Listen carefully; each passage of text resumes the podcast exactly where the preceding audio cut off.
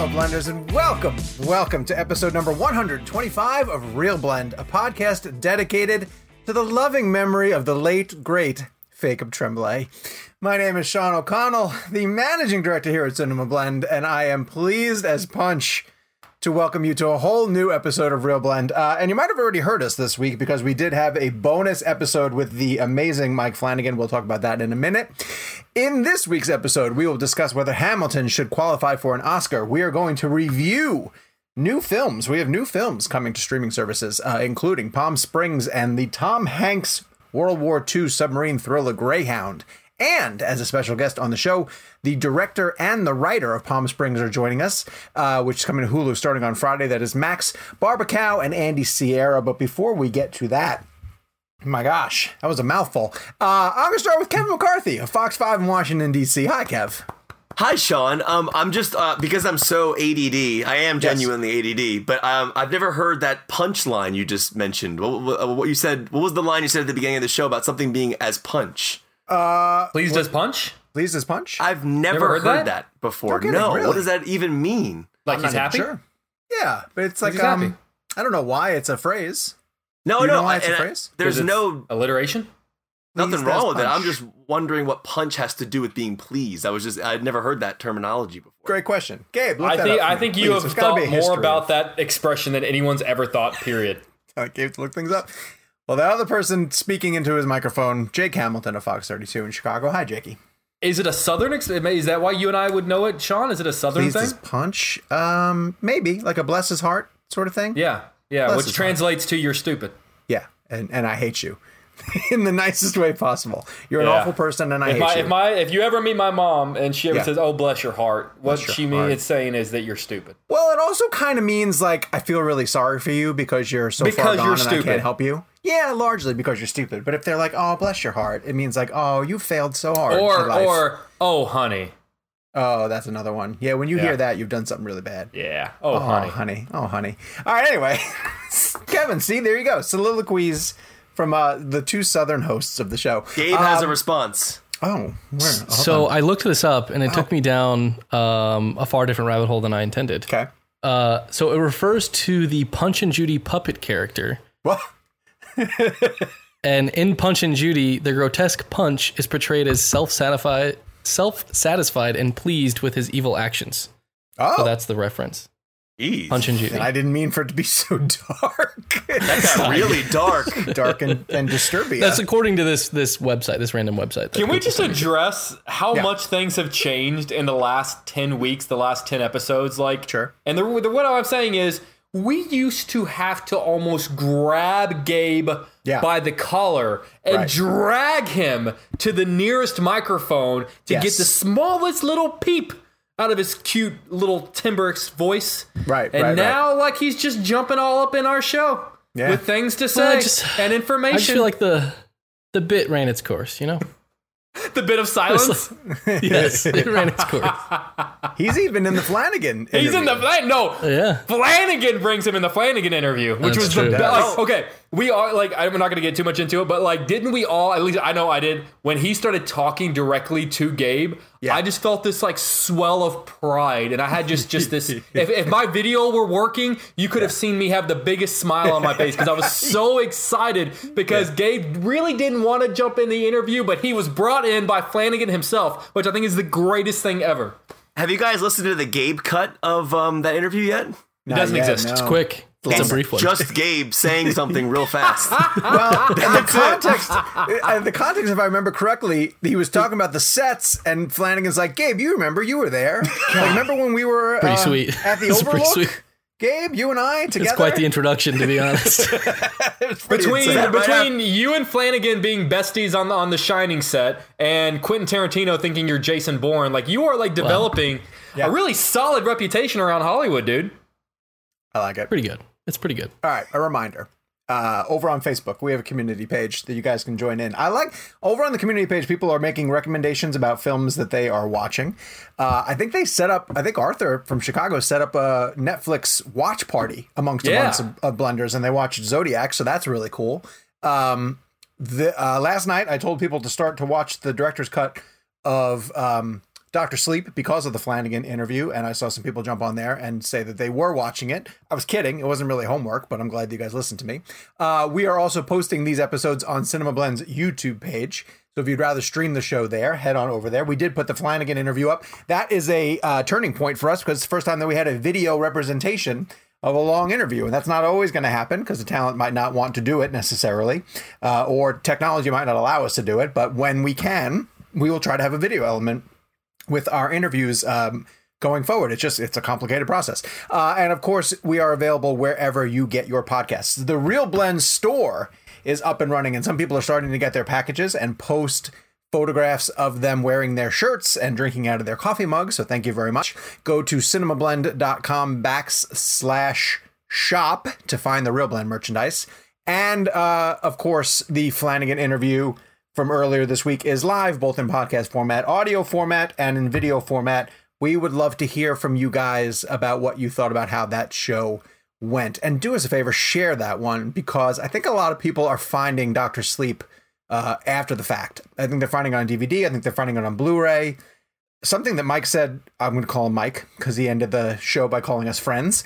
Um, he said that this this past week or this past 10 days or so has felt like the movie finally opening, which that was really eye-opening to hear uh, to hear him say that because it didn't it didn't open well in November. And I went back and saw in the US it I think it earned 31 million dollars in the US total. Total? like yeah. And that's kind of what they thought opening weekend was going to be.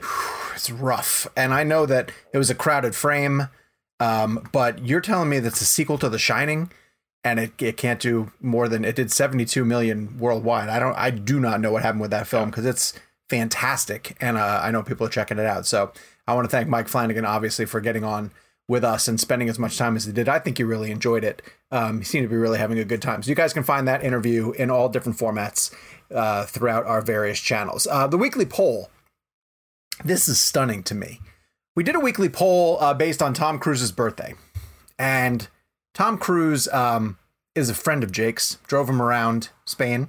Uh, as it was, uh, we've been lucky to interview him at different places around Like the you globe. When you get Tom Cruise, it's it's not a L.A. Four Seasons interview. It's it's going to be someplace really really cool. Um, and so we stole a poll idea from Ashley, who put it up on the Facebook community page. And she asked, What is your favorite decade of Tom Cruise films? 80s, 90s, 2000s, and 2010s. And the 80s would be your Top Gun, Rain Man era. The 90s would be Mission Impossible, Jerry Maguire. The 2000s is Heavy Spielberg, Minority Report, War of the Worlds, Collateral, when he branched off into Collateral. The 2010s, a lot of sequels, uh, a lot of Mission Impossibles. He did Edge of Tomorrow in there, um, American Made, films like that. Kevin, if you had to choose which decade, and I'm going to tell you that they're all relatively close, but of the 80s, 90s, 2000s, and 2010s, which one do you think people chose as the favorite decade of Tom Cruise films? M- May I give my favorite first? of course, before yes. I would love to hear Um, your favorite. He doesn't my care favorite- what we think, Kevin.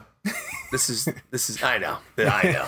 I, I, I'm. I, I go to sleep every night knowing that and reminding Oh, myself. of that, no, Jake. that's no, no, so I'm kidding. I'm, kidding. I'm totally kidding.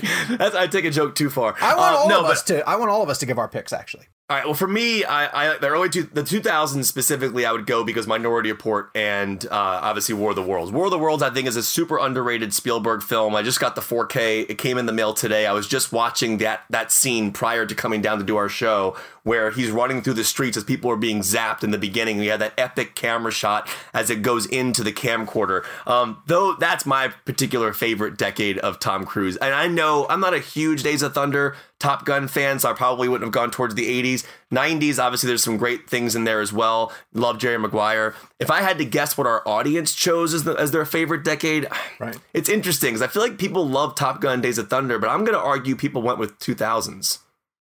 2000s got the least amount of views. Oh, Uh, or, or votes, 17.2%. Jake, I'm going to ask you then what your pick would be, and maybe we'll build towards what, uh, what our audience picked as the best uh, decade of Tom Cruise films. My pick would be the 90s because I feel like that's when Tom Cruise turned in his best performances. Um, I think Tom Cruise and Jerry Maguire and Tom Cruise and uh, and Magnolia. Like there was that there was a, that couple of year stretch where like that dude wanted to win an Oscar and he wanted to win one in a big bad way. and he Yeah, was yeah. taking Yeah. the kind of roles that could have. I mean, they got him nominations that could have won him Oscars.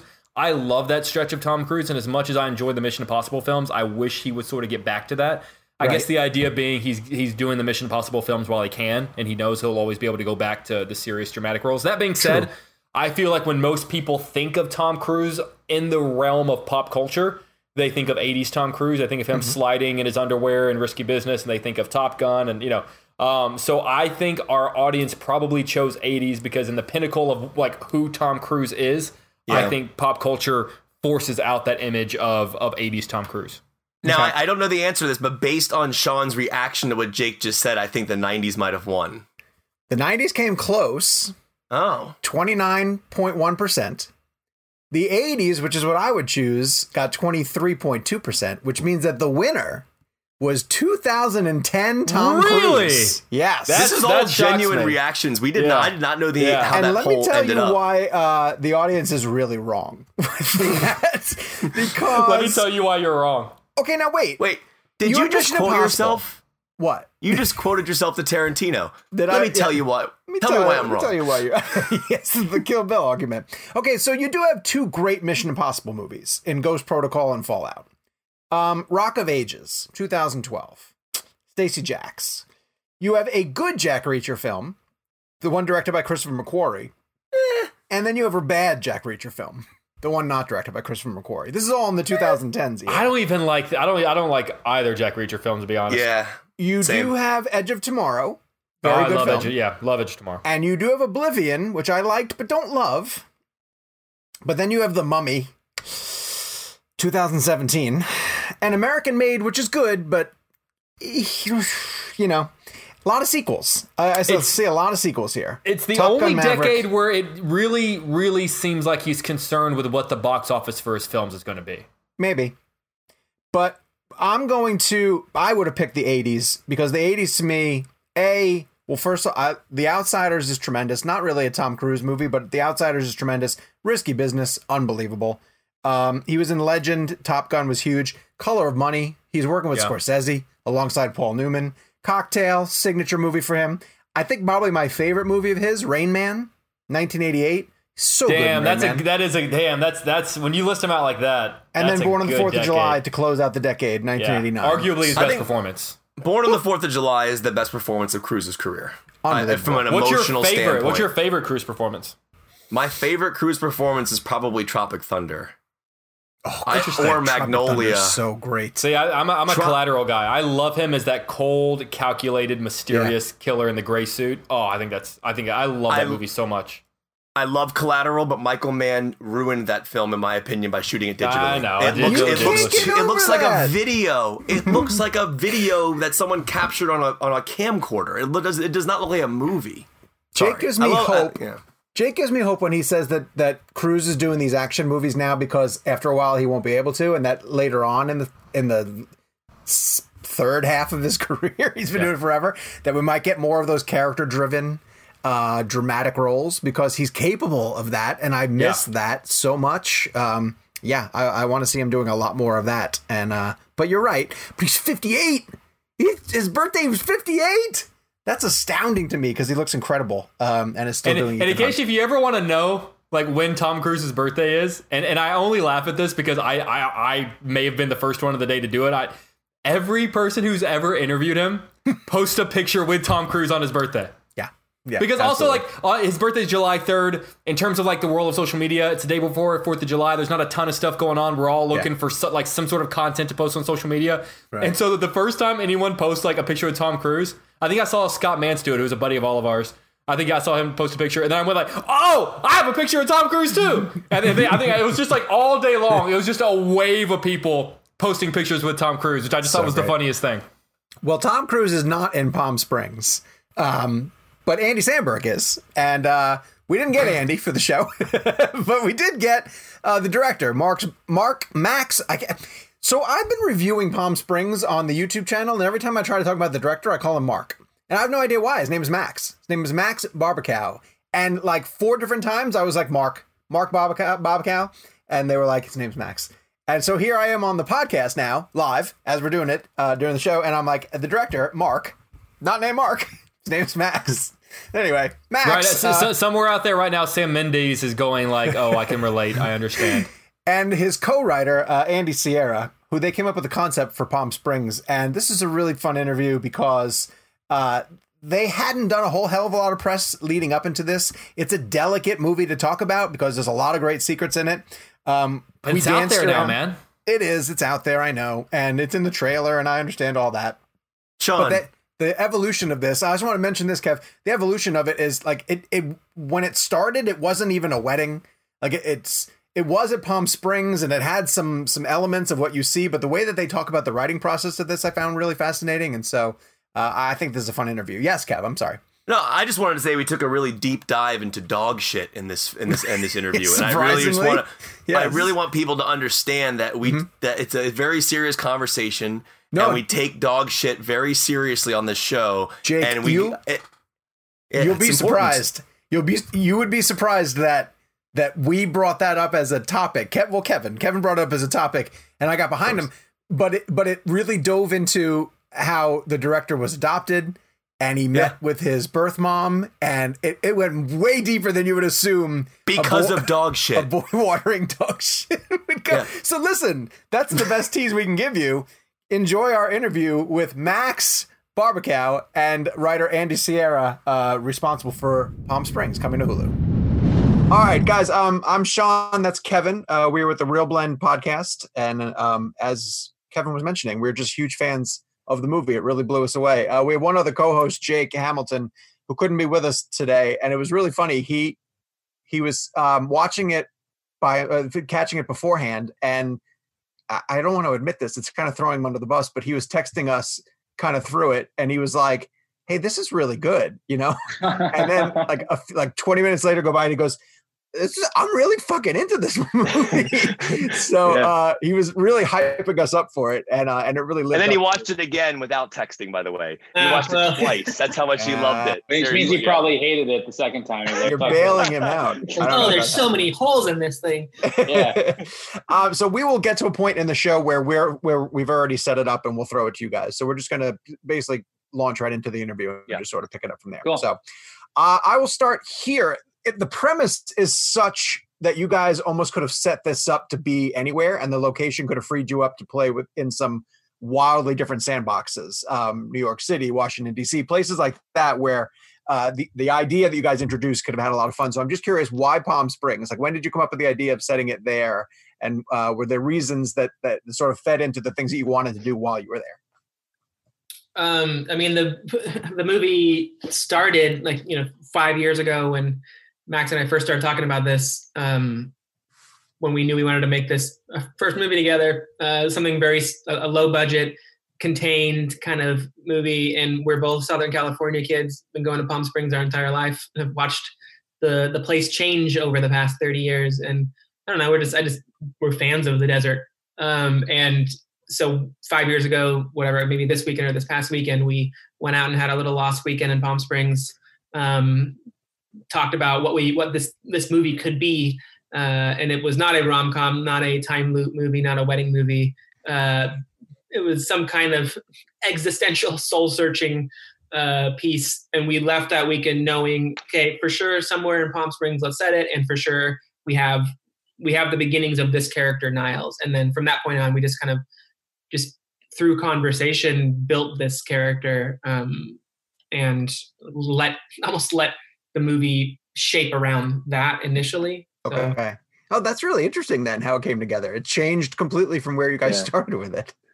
yeah, You know, it was uh, always tonally in that same world, but it was. Uh, I mean, we, we joke about it. It was more of like a our version of leaving Las Vegas in the beginning. You know, It's I'm not what we watched. Yeah.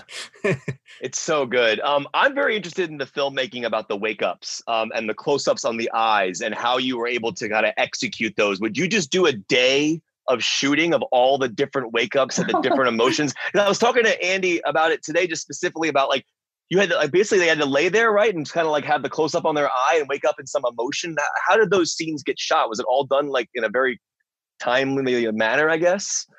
Yeah, I I spent way too much time shooting that stuff. It's like this. The, we did. I remember that was the the top of the first day. Uh, we did all of Kristen's wake ups, and it was like, oh, I'm getting such good stuff. This is genius. This is like the most beautiful, beautiful shot of an eyeball opening. And then it's like by the end of the day, of course, you're chasing the, the clock because you spent so much time shooting eyeballs. But yeah, we like we we block shot kind of like every every location um, for every moment that took place in that location, um, which was um, it was challenging, but also just was like super fun because all we, we had shot listed the movie and there were a lot of subtle different things we were doing with the camera to evoke where the characters were at different times um, in their timelines. Um, and it was kind of, I know every actor likes to work different, but Andy specifically loves to do, um, loves to do uh, series takes where you just jump in and out and try different versions of stuff. So it was especially when certain scenes called for that. It was super fun. It was kind of like charades or something like that. It's like, now we're here. Like, you know, let's do it this way.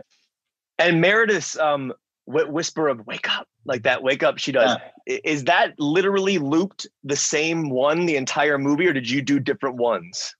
We did. We recorded all kinds of different takes or versions of that, and then we chose one, and it's the same "wake up" every time. Cool. And the eyes, the eyes are, are uh, pretty much the same too. I think.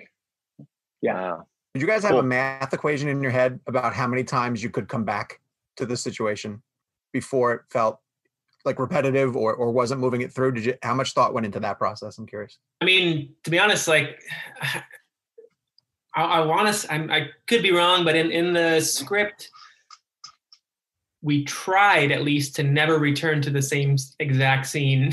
Um, mm. I know like it's you, you, kind of have to at a certain there are certain scenes that do repeat, but mm. with the exception of the wake up and seeing eyes eyes waking up, like um, there's not many repeated scenes in that sense because uh, we're especially in the beginning like Andy Andy's character obviously has, has done this dance a million times. Mm. Um, he already knows his way through it, but we don't see any of that. We only see when it's like he's he's he's ready to do it for us in a way. Mm. So. Yeah. Uh, I'm really curious about how precious you guys are at protecting the gimmick. Um, is it important that people go into it as clean as possible? Um, because I will say, our friend Jake, who was pre-watching it before we got to it, said, "Stay away from the trailer. Like, don't watch anything about it." And oddly enough, that was like the day before your most yeah. recent trailer broke. And so I was like, okay, cool. I'm not going to watch it at all and then like most of the headlines for people covering it um, on different sites were like Andy Samberg's raunchy Groundhog Day movie, and I was like, God, don't yeah. don't I don't even want to know that. So, like, how precious are you guys in terms of protecting it from people before they even go in, or did you just sort of accept like there's no way to market a movie without giving something away, and so you know we're going to get people in this way? Super glad that we had the the Sundance experience where people everybody went in blind and it was very fun to do press that day and keep the premise from from press, which essentially turned into Andy and Kristen kind of goofing around and, and the chemistry on display as being kind of like this is what the movie is, even though you don't yeah. know what it's about. You know that yeah. I'm glad we had that experience, and it would have been. I love just seeing stuff blind generally. I know there's no real way now with these headlines about it being Groundhog Day has to do that. But um, yeah, I mean, I, I think when it came down to it, it was just going to be really hard to market a movie, um, especially in a, tra- in, a, in a trailer sense without kind of playing that hand. Do, oh, you know what I do love about that though is even if people kind of know that it's a Groundhog Day thing, you started at a place where it's you know it's not Bill Murray kind of figuring out what's going on to him, you know, yeah, which, which I find really intriguing. So I thought that was really refreshing when, when at least because this first few minutes of the film, so it, it's it's made someone aware. And yeah, one that, of the things, was, no, I think that was just always stuff going on in it. Uh, aside from the time loop, that like you know, hopefully people get off on that too. Mm-hmm. Yeah, what were you saying, Andy? Sorry.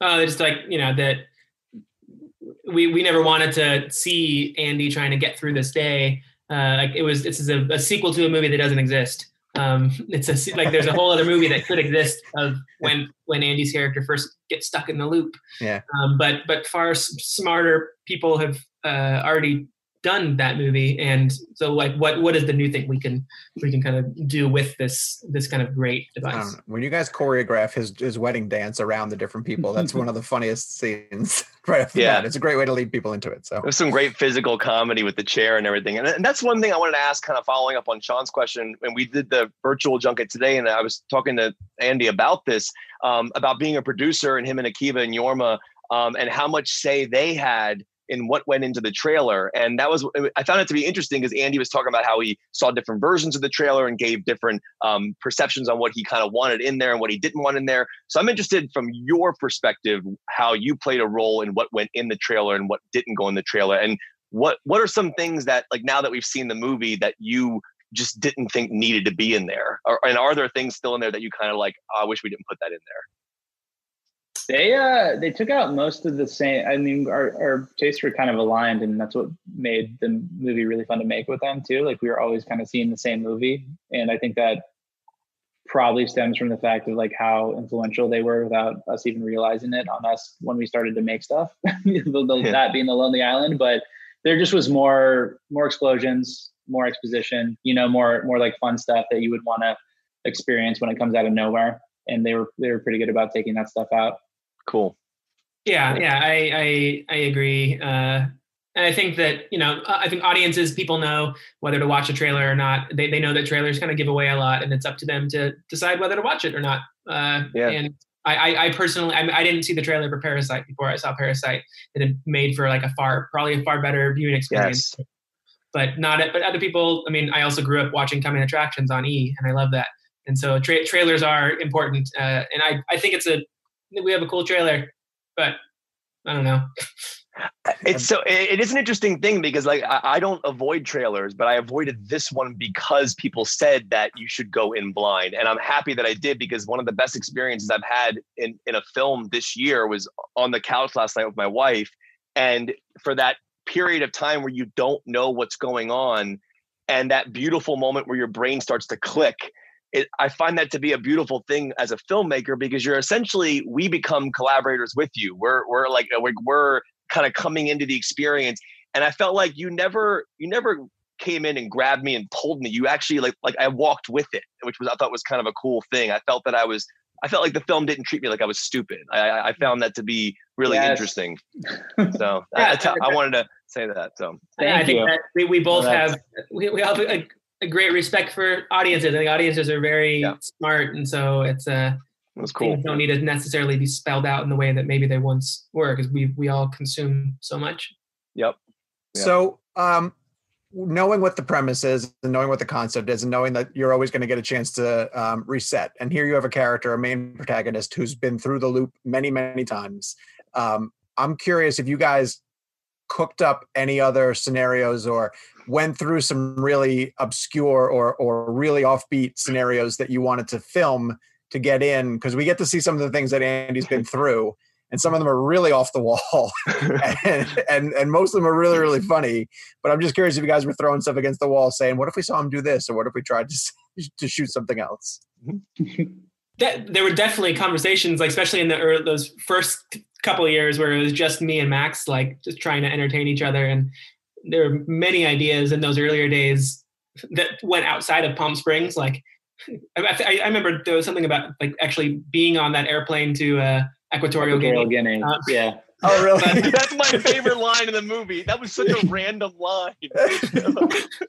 but uh, you know, but budgetary restraints and all that, we wanted to keep, wanted to set some rules for ourselves. So like, just keeping it in in Palm Springs, with the exception of the one scene where we're in Austin on that drive. But yeah, uh, I don't know. There, there, there was there was various.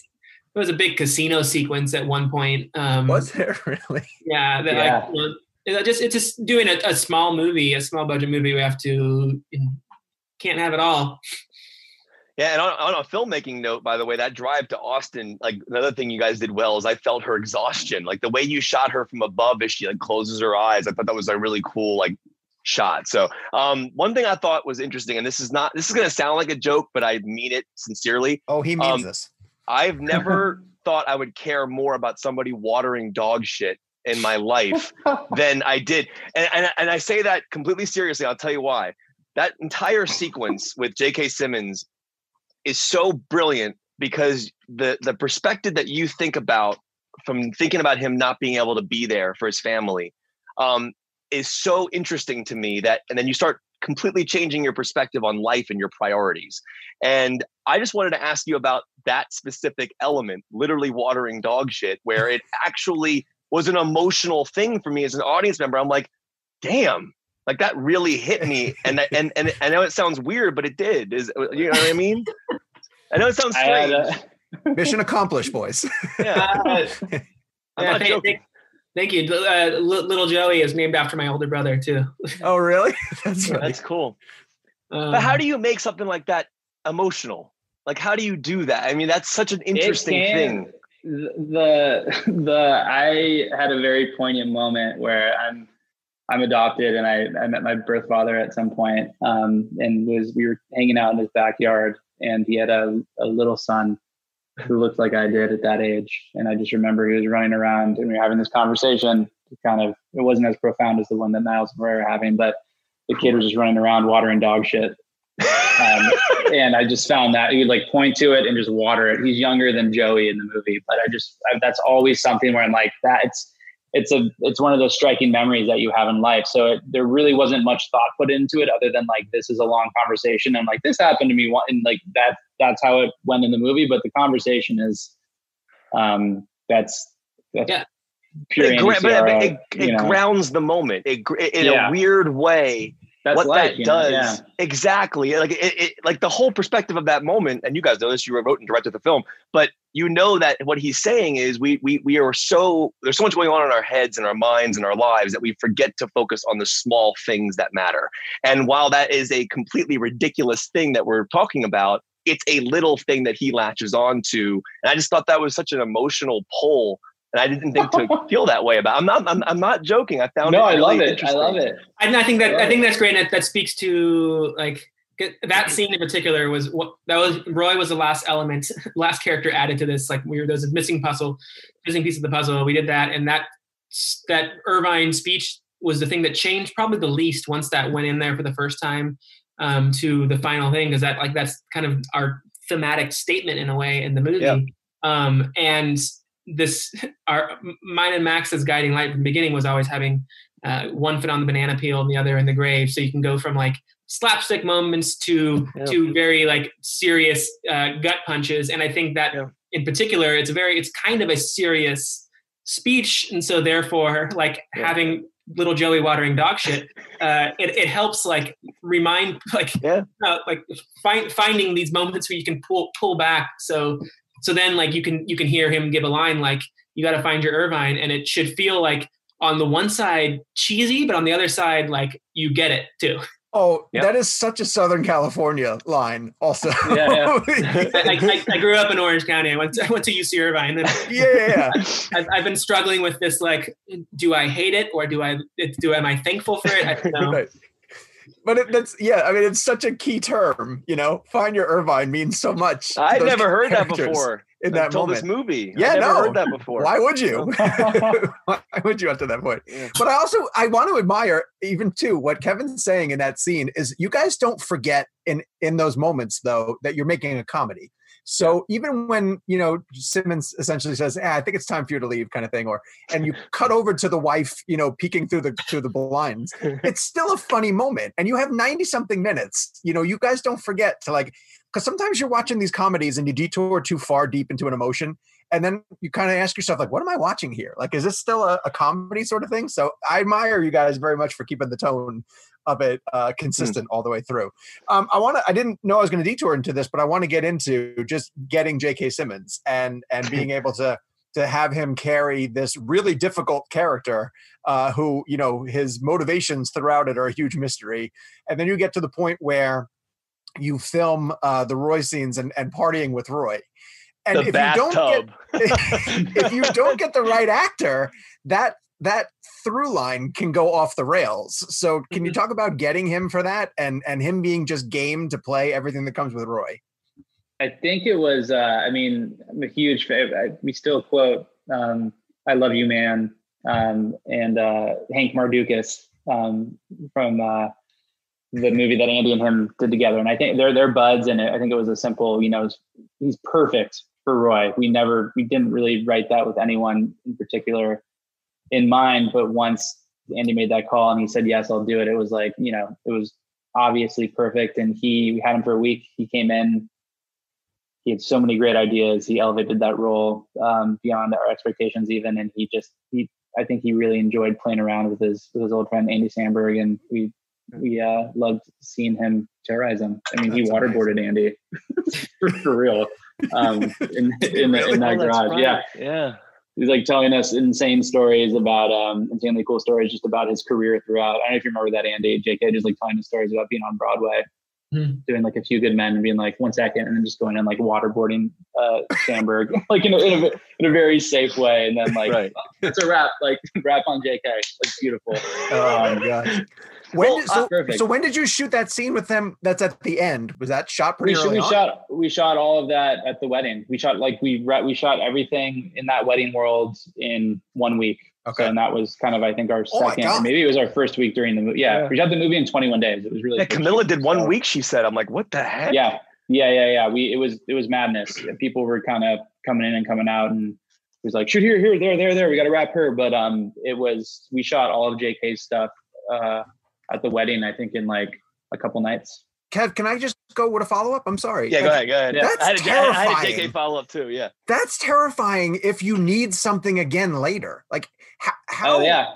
how do you how are you are you like looking at the, the dailies like that much and knowing okay we actually got it because you have to concentrate on wedding scenes and get them all in that moment Yeah, no, you're looking at stuff, and then you're the next day you come back, and I mean, there was inevitably at the end of each location that we were picking stuff up left and right, and then at our last day on the movie, we were um, we had a running list just of like bonus stuff that we wanted to pick up, of like inserts, obviously, and like we had Sarah's car, there was stuff there that on a random location that we would go in and get, but yeah, it's it's it's movie making. that's awesome You know, that's so yeah. great Two quick Lonely Island things that I thought were uh, that I was wondering if they were Lonely Island things and or not. The "I'm an adult" Ted is that and "I'm an adult" reference to like the Lonely Island song, or does that just happen to be a coincidence? it it's funny like my my wife would always say that to me like uh like uh, like playfully but i think but she got it from lonely island i think the reason the reason that that came that came in the movie was like part of that is me because ted is the name of my dad uh is my the name of my dad my dad's name. Uh, um and his name's actually thaddeus and uh, that's the name of the bartender thaddeus but he goes by ted. And so like part of that's me like saying you know i'm an adult thaddeus uh and but it's probably inspired by my my wife who, who was inspired by lonely island. So it really just Right. came all full circle And then the other Lonely Island question I wanted to ask was because I'm a big Hot Rod and Pop Star fan. I mean, I've, I've seen Pop Star probably 20 times. Um, but Hot Rod specifically, the reason I wanted to bring that up was the relationship that Andy has with JK in this film kind of reminded me a little bit of the playful tonality that he had with Ian McShane in Hot Rod. And I was just wondering, like, I was watching Andy with J.K. Simmons. I'm like, man, he's really great with like these these actors who have been in the business for a long time. And not that the movies are similar or it felt similar. There was like some music beats that felt like the Hot Rod music uh, at, t- at times, but like you know, in a perfect way, in a Lonely Island way, that kind of like sprinkled that in there for the fans. Um, but I was wondering if that was something you kind of put together, that it was kind of like that McShane relationship almost uh, a little bit in that fight scene they have in Hot Rod, kind of like the scene in the bathtub with JK. It was it was conceived like before you know the the Roy Niles dynamic before like either of them were kind of cast, but um, I mean once once JK came on board, it kind of I could I could definitely see the similarities. We just got we got lucky in that way. Um, that not the specific personas weren't um, weren't aligned, but like the energy we Yeah. definitely strove for something similar for sure between Niles and Roy, like a, a kind of crazy paternal um, Yeah. bullying. Yeah, it was cool. It was cool. You know, one thing I'm actually interested in knowing is I like the way you shot the um, earthquake sequences. Um, and there was a bit, uh, I think there was a shot earlier on in the film where you set up that those earthquakes are going to come and it's going to open up what we see eventually. But then there's this really cool shot where you actually cut to almost a shaky shot before the earthquake happens to indicate that the earthquake's about to come. And I found that to be an interesting filmmaking tool. It's almost like you like put us on a horizon kind of shaky a little bit to prepare us for that moment. Is that a conscious decision to like get the audience ready for the earthquake or is that something I'm just kind of reading into? No, that just that's totally conscious. Whatever we could do to sell the, the idea of an earthquake, Yeah. and and I they did a great job with the FX two of like the dust kind of rising, which Yeah. is something that you don't immediately think of um, when you think about an earthquake. You think about like the earth splitting or just like you know things falling, but it, it's I mean, we, while we were cutting this movie too, I feel like it was the summer of like three earthquakes that were like six Wow. six magnitude and up, and it was like, are we living this moment? Now we're really living this moment, living the same day over and over again. But yeah, that was that was all storyboarded. And then another question I had was um, when when Andy Samberg the, the first time he actually takes the arrow in the back, um, you don't show us blood for a little while um, after the two shots are hit. So my first indication was, without knowing what the plot was, that it was like some kind of game he was playing with a friend. And I was wondering if that was also an intentional choice because you show the blood later on his leg. I looked for it specifically. I'm like, is he actually injured or is he really like just playing around with this guy? Is were you intending on us wanting to think that that it was a game versus an actual violent act at first? we were intending for it to be ambiguous in that you weren't quite sure what was going on. Like the comedy, hmm. I think, and that comes from like what he's he just got sniped with an arrow. Right. Used to it in some way, and it's and it's and it seems to be part of a routine. Like, is Right. it a ruse? Is it not? He seems to know the assassin. Like, she seems scared. This isn't some like weird sexual like role play thing that's going on for both of them that we don't know about. So yeah, it's supposed to be a little a little confusing. And again, just like you're kind of respecting the viewer or just kind Yeah. of chasing chasing a an amused laugh or just like some like, okay, I'm, I'm into this movie now. Buckle, Yeah. buckle your seatbelts. It was always supposed to be, kind of be that moment where it's like, okay, now I'm in it. You know, like this is this movie is not what I thought it was going to be.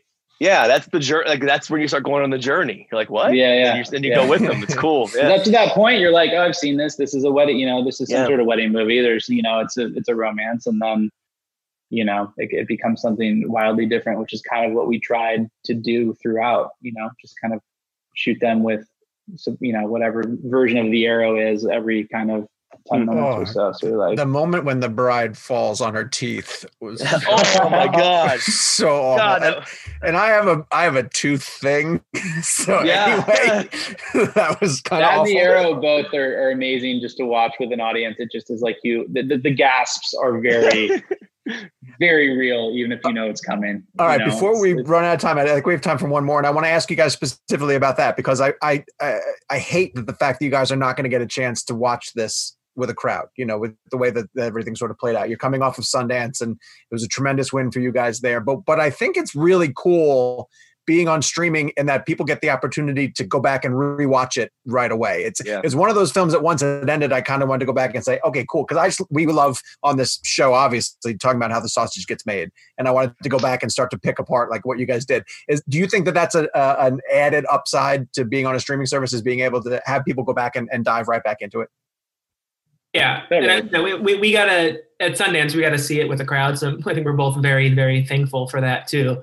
Mhm. Uh, and I think we lucked out with a really cool deal with um, a, a very forward thinking deal with uh with Neon and Hulu in that partnership. And you know it's it's the state of the world now, and you have to adapt. And it's not like we're it's not like it's just falling on us; it's falling on every movie. And so um, I'm I'm happy that people. I mean, I, I being a having having a two year old and a and another baby on the way in, a I'm I watch most of my movies at home anyway now, uh, and I think a lot of people do. Um, I, I would love I would love at some point for this to still go out and be in theaters for sure. Mhm. Um, but you know, I don't want to ever put anyone at risk. So Yeah, I can't imagine the. Uh, every week we get on the show and we talk about things that have been pushed back, you know, and what's been delayed, and and I, I wouldn't imagine as filmmakers wanting to be stuck in that. You know, I'm glad that you guys are being able to finally bring the fu- the film to audiences. And we love this movie so much. We really do. Thank you, we really do. Yeah. We really It's a do. lot of fun. So damn good, man. yeah. So we're out of time, Max and Andy. Thank you guys so much uh, for Thank coming on and talking about Palm Springs, and uh, c- congratulations, continued success with the film. thank, Thank you guys. Thank much. you guys. Obviously, we want to thank Hulu for getting those guys on the line with us. Uh, check out Palm Springs. Jakey was raving about it. Obviously, is one of his favorite films of the year, and now you guys will get to see why it comes to um, Hulu starting on Friday, July 10th. Um, let's get to talking points. A couple of trailers that dropped that we want to dive into, starting with uh, David Ayer's new film, The Tax Collector. And I'm going to say this about David Ayer. When I see his films, whether it's End of Watch or even Bright, which had uh, an alien element to it, but still felt like he does these LA, like streets of LA crime feel to them.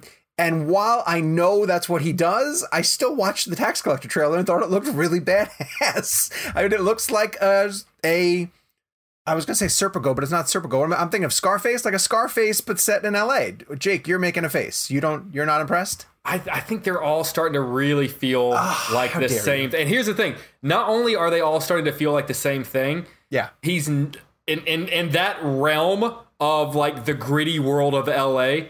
Right. The best he's ever going to put out, he already did. He's not going to top Training Day, and I know he didn't direct Training Day, but he wrote Training Day. Okay. And I feel like that's as good as that world from his mind is going to get. And I kind of just start to feel like he's just doing the same. Still, like like all of his movies could take place within a block of each other. You know, like and I, I could see, you know, I could see, you know, Ethan Hawke and and Denzel driving by. Uh, Jake Shia and, and and, yeah, and then Michael yeah, Pena. yeah, and Gyllenhaal and Pena are going this way, and then they're talking about an alternate world where one of them was a troll or so. You know, like I, I, I they're, they're, to me, it's just like I, I'm no longer excited when one of his movies come out anymore. To me, they're all just they they're just a blur. Like, like if you're liked gonna it. describe like his movies, what are you gonna say? Like, oh, it's the one with the cops in L.A. Or no, it's the one with the bad guys in L.A. They go against All the cops. Okay, all right. I mean, that's not that's a fair criticism. I understand where you're coming from. Um, I was a, I was intrigued by Shia playing this this heavy role. Uh, you're right. It, it looks like it's in an environment that we've seen somewhere before. But but remember when he did this with uh, DC superheroes though? There was one with DC superheroes uh, on the streets of what looked like a crime-ridden Los Angeles. Los Angeles. Suicide Squad. Viola, da- Viola Davis Blunt. Kev, you liked it. You thought it looked good. I thought the trailer was amazing. Uh, for me, it was uh, it was like a, I guess the warm blanket would be used here. Like it felt like he was returning to his really great style of filmmaking. Suicide Squad, to me, was a uh, you could as you can tell on social media was a really bad experience for him. Um, It was. and I think that uh, for him, you know, you got to think about filmmakers who have a film that comes out of that size that ends up failing. And not, no, we're not talking about box office. We're just talking about from a critical standpoint, from a fan standpoint. Suicide Squad did really well, but and so did Last Jedi. But there are films that I feel like were just really they they they they they hit fans in a very divisive way.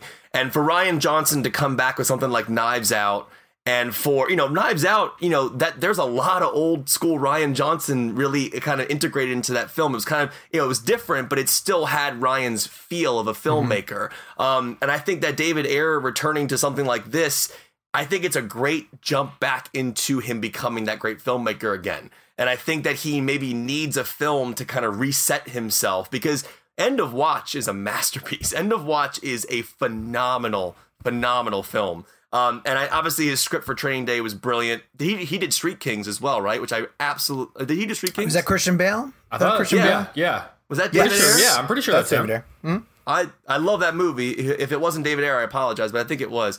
Um, but I do think this trailer really also shows how incredible Shia LaBeouf is as an actor again. I mean, this kid is just incredible. I mean, he had it, we obviously loved what he did in Peanut Butter Falcon, um, but I like him kind of playing this gritty, hardcore role. And I think the trailer looks amazing. I, I, I'm I'm all in, but I understand what Jake's saying. Um, Ayer is writing and directing very similar types of films in regards to what he uh, didn't he grow up in that area so it's kind of like Oh, it yeah. Mm-hmm. makes sense that uh, that that's kind of what he knows and yes you want filmmakers to step outside that comfort zone and try different things of course for me as a, as a fan of his work um, it, i'm just happy to see him working again and coming back from that element. Suicide Squad was a major, major downfall in his career. And to get back up again and actually make another movie, I'm not saying that the movie relies on the history of what his filmmaking was, but as somebody who has been watching his work for years, I find it to be like a nice return and maybe it'll jumpstart him back into other films again. You're right about Street Kings. I was thinking of Harsh Times, which is the one he did with Christian Bale. Uh, and, And that was shortly Kings- after Street Kings is Keanu Reeves. Keanu Reeves. Yes. And, that's, the, that's also him, right? the, the one movie he made, yeah, he did do that. He did. And the one movie he made that was out of his comfort zone was Fury, which I thought was I thought it was good. I like Fury. was the, the excellent. I tanks. like Yeah. Fury. I like Fury. Fury's good. yeah. But I He- I, to- I do understand what Jake is saying that that when David Ayer goes back to this, it feels a little familiar. It feels a little familiar, but hey, listen, he does it well. So That's like that's like uh, like every five years, uh, Cameron Crowe, you know, says I'm going to make a movie about a kid writing for a magazine, but this time it's a different magazine. This Uh, time he's writing for Vogue. If it stops Cameron Crowe from doing his most recent films, I'm okay with that. Hey, I liked Elizabethtown. that was a long time ago. I Oh, think it- what else is he? Oh, he did the Zoo movie. That's right, Zoo and, and Aloha. I like We Bought a Zoo. That wasn't bad. Aloha was the one he did that was, was terrible. at- atrocious. That has some talent in it too. bad- that is has really bad talented people, and it just bombed. and that's a good. I don't know if you ever saw. That's a great trailer. That's such a great trailer for such a bad movie. yeah. I do I do think though that when when a filmmaker goes through something like they do with The Last Jedi or a film like Suicide Squad, uh, I'm just impressed that they get back up again. To be Yeah. honest with you, I mean that's a really hard thing to do, especially like you know Damien Chazelle as First Man did not do well from a box office standpoint, but he still got back up again. Did that Netflix show? I mean, like there, there's. I just find that to be a strong mentality. I mean, as somebody like I, I find myself getting crippled a lot by uh, in my mind by you know negativity or whatever. Sometimes due to anxiety, it's hard to get up sometimes and want to be up. But just for a filmmaker to take all that criticism and all that hate online from people for Suicide Squad and to come back with something this like this, I find it impressive personally. Well, let me mention a, a, a young filmmaker named Steven Spielberg, who took a beating after he did a film called 1941. and if he let that convince him that he wasn't a good director, just think of all the films that we would have been robbed of. Sometimes you just got to put all that past him and and say. And I think a lot of these filmmakers have healthy approaches to just. Um, like look at Mike Flanagan when he talked about Doctor Sleep. Like you never know why something's going to do well or not do well, and sometimes you kind of just chalk it up to outside influences and you move on to tell your next story. So, um, the other trailer that dropped this past week was Seth Rogen in a movie that I think was going to theaters and now is making its way to uh, HBO Max, which is called an, an American Pickle. Which um, help me out. What is it? It it's a, uh, um, uh, it reminds me a little bit of Captain America in the fact that Cap got frozen in the ice woke up in modern times. Um, this is a guy who gets fro- who gets dropped into a vat of pickle juice, essentially, and the brine sustains him for almost hundred years, and he wakes up and has to adapt to modern society. But he has a very distant relative uh, who's helping him adapt, also played by Seth Rogen. Seth Rogen plays both roles. And I guess when I heard the concept of this movie, I thought it was going to be more wacky slapstick, um, but it seemed like a pretty deep uh, and and emotional uh, conversation between these two characters. And so I love the fact that this is going to streaming and is going to be available sooner rather than later. Um, I was pretty touched by the trailer. I was surprised at where it went. Jake, did you appreciate it? Yeah, yeah, I love the trailer, uh, love the premise, and you know, I I really am loving this world that I feel like we're slowly inching toward, where I think we're really starting to appreciate Seth Rogen as an actor. I thought he was absolutely incredible in Steve Jobs, and I got to be honest with you, like, and, and I and I hope this comes across the right way because because obviously I understand that it's him playing both parts, but I'm watching the trailer and I kind of forgot that he's playing both parts because he mm-hmm. plays both of them so well and so you know it's it's not like you know him just showing up and you know talking to himself on camera. He plays both parts so differently and it really seems to it just in the two and a half minute trailer give extra dimensions to both characters that sort of at the end i was like oh my god that's right. It is actually him playing both. I mean I, obviously i know that he is but i instantly forget it while watching the trailer which i think is a testament to his skills and um, and I've always thought he was a fantastic uh, you know writer and producer and and really I, I'm I'm you know people seem to be responding very positively to this trailer and if we are entering into a world where people are really appreciating Seth Rogen beyond you know weed jokes and then then you know I'm all about it. Kev? Yeah, I thought the trailer was fantastic. I, I, I like the four x three used. It looked like four x three. The aspect ratio used in the ear earlier times, and then it goes to full wide um, as they get into the uh, into the present day. And uh, I think Rogen is a great dramatic actor. As Jake said, Steve Jobs.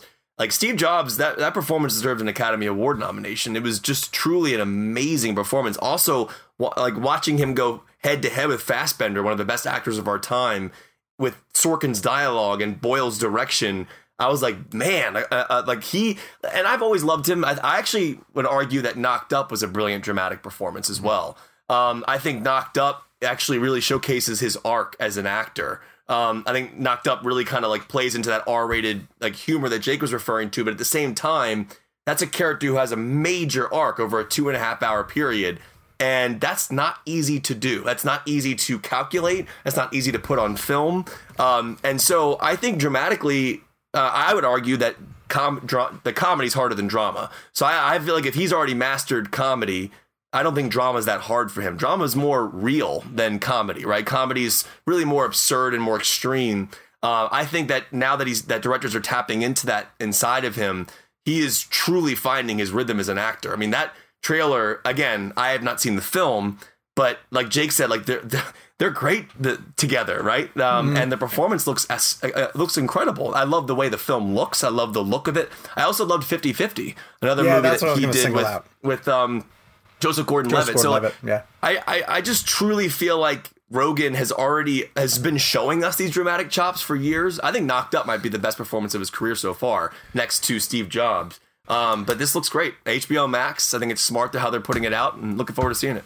I got to point out that the the line now between movie stars um, and streaming platforms is it's just gone.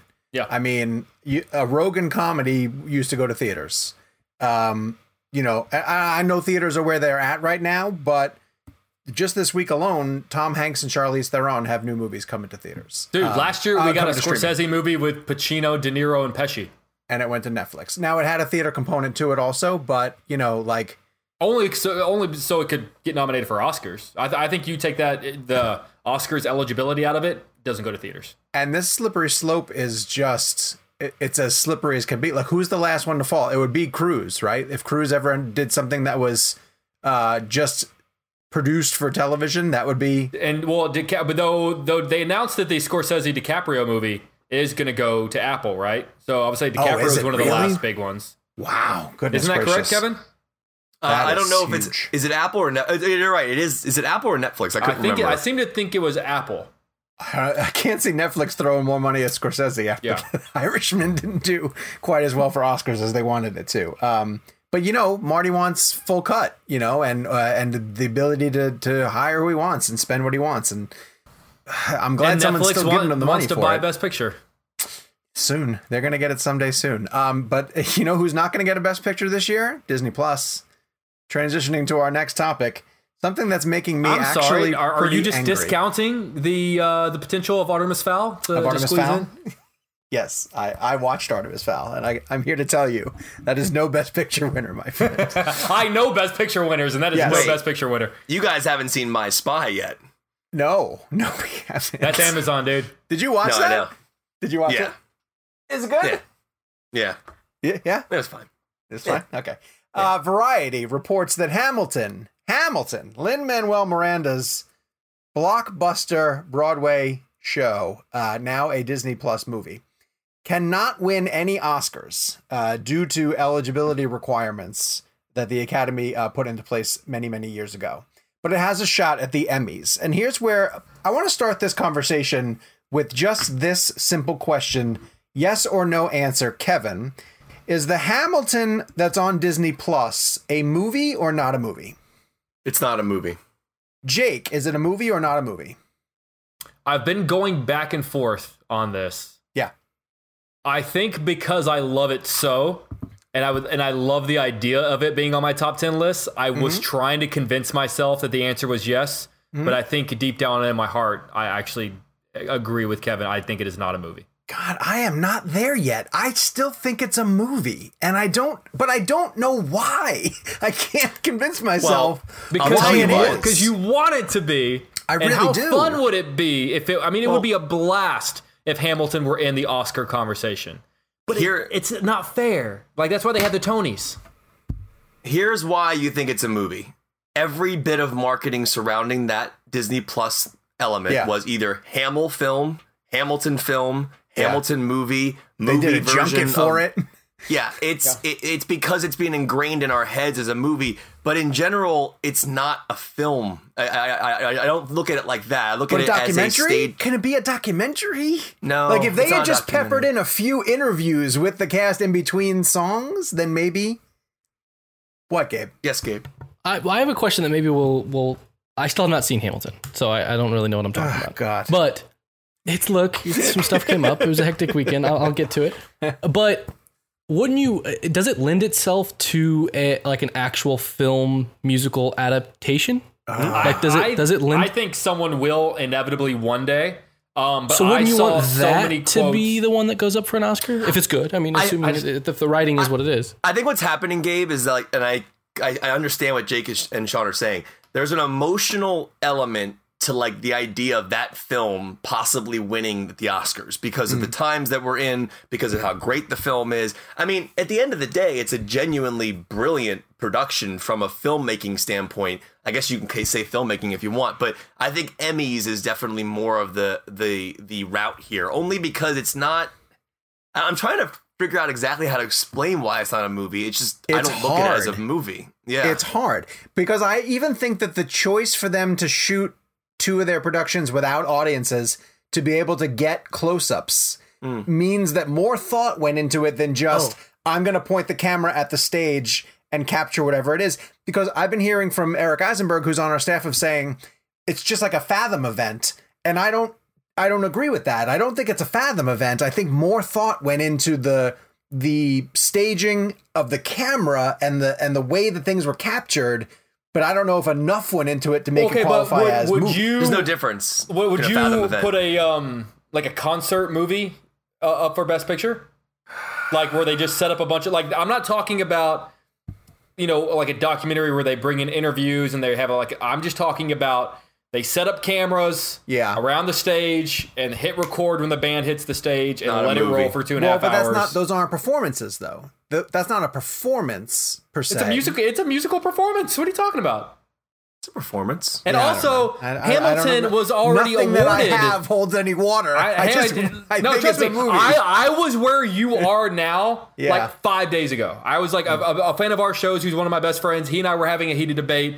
Yeah. Um, because because he and I also do like top ten lists at the end of every year. So he brought up the question like, could this be on your top ten list? And initially, my gut reaction was, yeah, hell yeah, of course. Yeah. And then we got into the like, but is it actually a movie? And is it fair? Okay. That, that it could win both a Tony and an Oscar for the same product. This was a question that I had. Like the mo- the, the the show itself gets an EGOT. The actual Yeah, show. yeah, Hamilton. that, that means seriously. I mean, Yeah. technically good. Right, and also, Um, what more does this show want? Yeah. All right. Well, here, here's the thing. This is actually a question that Lauren and I had. We watched it a bunch over the weekend. If you notice in the close-up shots, the audience reaction is still there. And this is something I wanted to ask Lin Manuel Miranda. There's two things actually, which I find interesting because I, I wish we could have watched the film prior to the interviews because these are two things that I want to know. One, when you watch the movie, what are they all looking at as an eye line? Every one of them has the same eye line that they're looking at, not looking at the camera. And I want to know what that is. Maybe it's like a red dot or whatever mm-hmm. it would be. So if anyone knows out there, But isn't that me know. always like? Isn't that a theater thing? Like playing It's to the back of the room. thing. Like you, like you Yeah. do that whether there's people in the crowd or not. Like you just play to the back of the room. Agreed, but my thought process was I had never really thought about it until watching a film version where we were that close up. So it made me think version? really. a what version? A film version? There, yeah, I guess, yeah. Honestly, I'm telling you, it's the marketing, right? Uh, the second question I had was watch the close-ups again. There's audience reaction in those close-ups. Does that mean they looped the audience reaction from the live show into that close-up moment? To have. Yeah, Is it's that- interesting. that but in some in some cases, they really didn't because anytime Lin or whoever the case is playing Alexander Hamilton comes out and for the first time says Alexander Hamilton, the crowd goes nuts, and they that's silence when he does it in the recorded Disney Plus presentation. Like that is it's just dead Yeah. silence. Yeah. And so it's interesting But, which moments they choose. And you're right. They're like whenever they show you know uh, uh, immigrants, we get the job done. Like that's a pretty close up shot. They That's a close-up. and then the crowd goes nuts. So that was a conscious choice to put the audience reaction in there. Okay, so so this is an interesting question because we're talking about this idea of the film playing God, uh, right? Like the, it's a God's eye view. Yeah, yeah. Um, do you think it's strange that they looped a fake, re- uh, not a fake reaction, but a real reaction from a show that existed into a shot where it didn't exist? No, it's kinda I don't think strange. so. No, I mean it's. I I, I, that think if anything, sometimes it's to draw attention, like just like a camera, put you know, just like a particular camera shot to draw attention to a moment or a line. I think it's um, you know, at, you know, you go, you, you, Kevin, you saw it after every number, like the crowd would go nuts, but they didn't. They didn't put an audience reaction after every single number in the film. They hmm. really only, which is why I thought one of the things I said was interesting is that you can tell which numbers the director thinks are the hmm. big numbers in the show because they really only put audience reaction after the big like like the, the greatest hits. So like after room where it happens after my hmm. shot Um, you know, after Wait for It. After those, they put the and then after some of them, I don't want to say lesser songs because there are no lesser songs in him, but after some of the ones that maybe aren't as well known or, or or you know listened to or downloaded, they just go ahead and go on to the next number. Yeah, I've thought about this a lot recently. I, I, like there. It's so interesting to me because I look at the the, the version on Disney Plus as We're a so completely none of us want to say film version. I know. I, I look at I, I look at the version on Disney Plus now as a completely different animal than the show. I agree with Um, that. They are two completely different things. One of them tells you where to look. One of them lets you decide where to look. One of them tells the story they want to tell.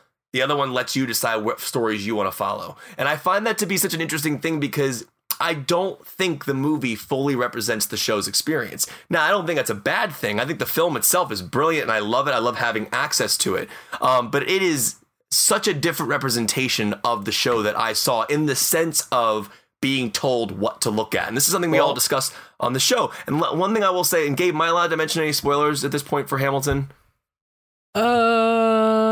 Um, no. I would Okay. I haven't seen it. I would It's not. a selfish. It's a selfish reason. I it. I want to point out one thing though. Samantha, who works on our staff, we just did a Hamilton recording video um, talking about who gave the best performance. Is something unrelated, but she was um, a student of the Broadway cast uh, recording, and she says that there are noticeable changes in the Disney Plus presentation to even just how certain things are sung or performed that aren't as good as the Broadway cast recording. So it's it's such a fascinating thing, Kevin, that you say that everyone's um, memory of Hamilton is going to be completely different because either you Right. saw it in person with the original cast, maybe you saw it with the touring production, maybe you knew the the album, you know that everybody had been religiously listening to for years upon years, and you hear every beat and every uh, tone change and everything the thing that comes with it, and then you see this Disney Plus version and it's different, but it's not. It's the same, but it's not. But it's different because Yeah. it's just there are little tweaks that are going to be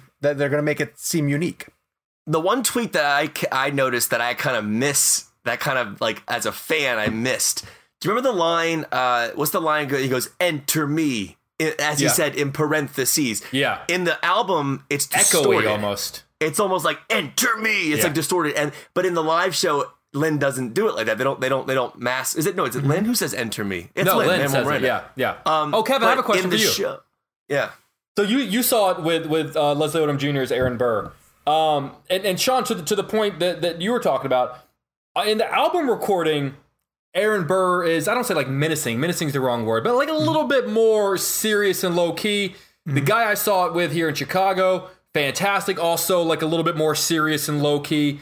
And then in this recording, Hmm. he seems so like manic and he's just like jacked up to 11 and he's, and he's like smiling and he's like running all over the place and it's like a little bit more fun but it was just a little bit more like oh that's not like how i feel Yeah. like i've i've heard you do this or seen other people do this role. Like and it's mm-hmm. interesting that that he would do it that way and i'm not knocking it because i mean obviously the dude knows what he's doing but it just sort of took me off guard because like i've never seen burr portrayed in such like a like fun jovial kind of way Yeah. Yeah, yeah, yeah. Lauren said the same thing. So Lauren and I both saw the show, as you said, on Broadway, and we were in the upper uh, tier of the bal- of the balcony. So I never had a zoomed in look at Aaron Burr's face. Sure, sure. So so what's interesting about what Jake said was Lauren said the exact same thing. She's like, I don't remember Aaron Burr like being like that animated with his face, Leslie Odom Jr. And it's so interesting because that's another example of how the movie chooses to show you things that you may not have noticed from a stage perspective. Um, I mean, it, it- I agree with you. the The version of Aaron Burr in the in the version on Disney Plus um, does seem much more extreme than the memory I have of him. Um, and in fact, and this is something that I think we should we should discuss as well. And Sean, you brought this up just now about favorite performances. I had a very different experience with the film than I did with the show. When I left that show for the first time and stood outside and tried to meet the cast, uh, you know, I was freaking out to meet David Diggs. I mean, I, I didn't know who David Diggs was at this moment, or Leslie Odom Jr. And like David Diggs was the character, the guy that stood out to me the most. Did he come out? And uh, I want. I'm trying to remember. I believe he did. I'm almost certain he did. Um, so what's interesting about this is when I watched the film, Philippa Soo Soo, Soo becomes my favorite performance. Um, and You're to be absolutely right. honest, You're absolutely right. I'm, and yeah, yeah, and I'm and I'm grateful for the movie to opening me up to Eliza. So it's like one of these like push pull things Yeah. where Because- I'm fortunate enough to have had both experiences. Yeah.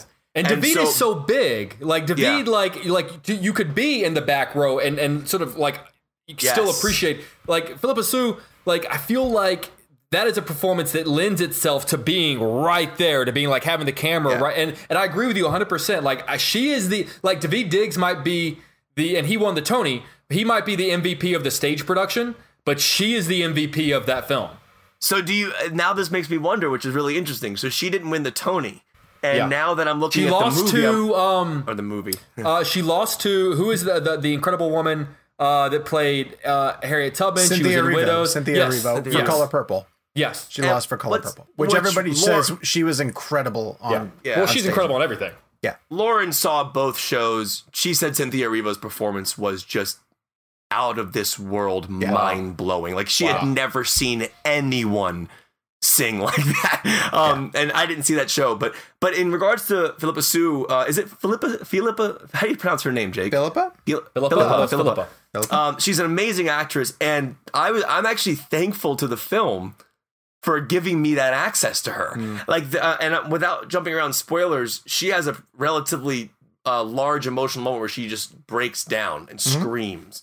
Um, and I was up in the balcony when she did it, and it was emotional, but I never paid attention to her face. Like I couldn't see her face from there um, that strongly because everyone. You know, so it's a big stage. Also, the movie gave me another a deeper appreciation for the spinning stage. Yeah. which I never. Yeah. you know, and You I was in the balcony. Yeah. But I, I saw I saw it from like a perspective of in the balcony, but it Yeah. wasn't as as in my face to see the actors walking around it or moving on it. Yeah, yeah. That's that, that that's why now after I watch the film, I'm like I would have changed all of my questions. Everything I would have asked Yeah. that cast for the junket. If I could have seen the film, Yeah. I would have taken a much deeper dive into the production because Yep. I found that to be so interesting. But going back to the Oscars argument, it's hard. Um, it's billed as a movie. It's promoted as a movie. We call it a movie, um, but it's not a movie. But I so I so then for this reason I find this to be hysterical because the Oscars just tends to be a show that does everything in its power to make itself as disinteresting as possible. And here they have the opportunity to have the cast of Hamilton come out and perform, you know, three of five nominated songs and I want all- that, but it's the wrong reason to do it, though. The wrong reason to do it. Like it's it, like, also, like, as much as too- I, I want that. But the point that I that I brought up to you guys via text was that you know the big regulation for um, streaming, but Oscar consideration is that you have Yeah. to have um, a theatrical distribution. Their theatrical distribution For year, was for for, year. next year. Yeah, yeah, yeah. yeah. So, so what? What? How would that have worked? It still wouldn't have been eligible for the Oscars I know, because it really I wasn't know. supposed to even come out this year.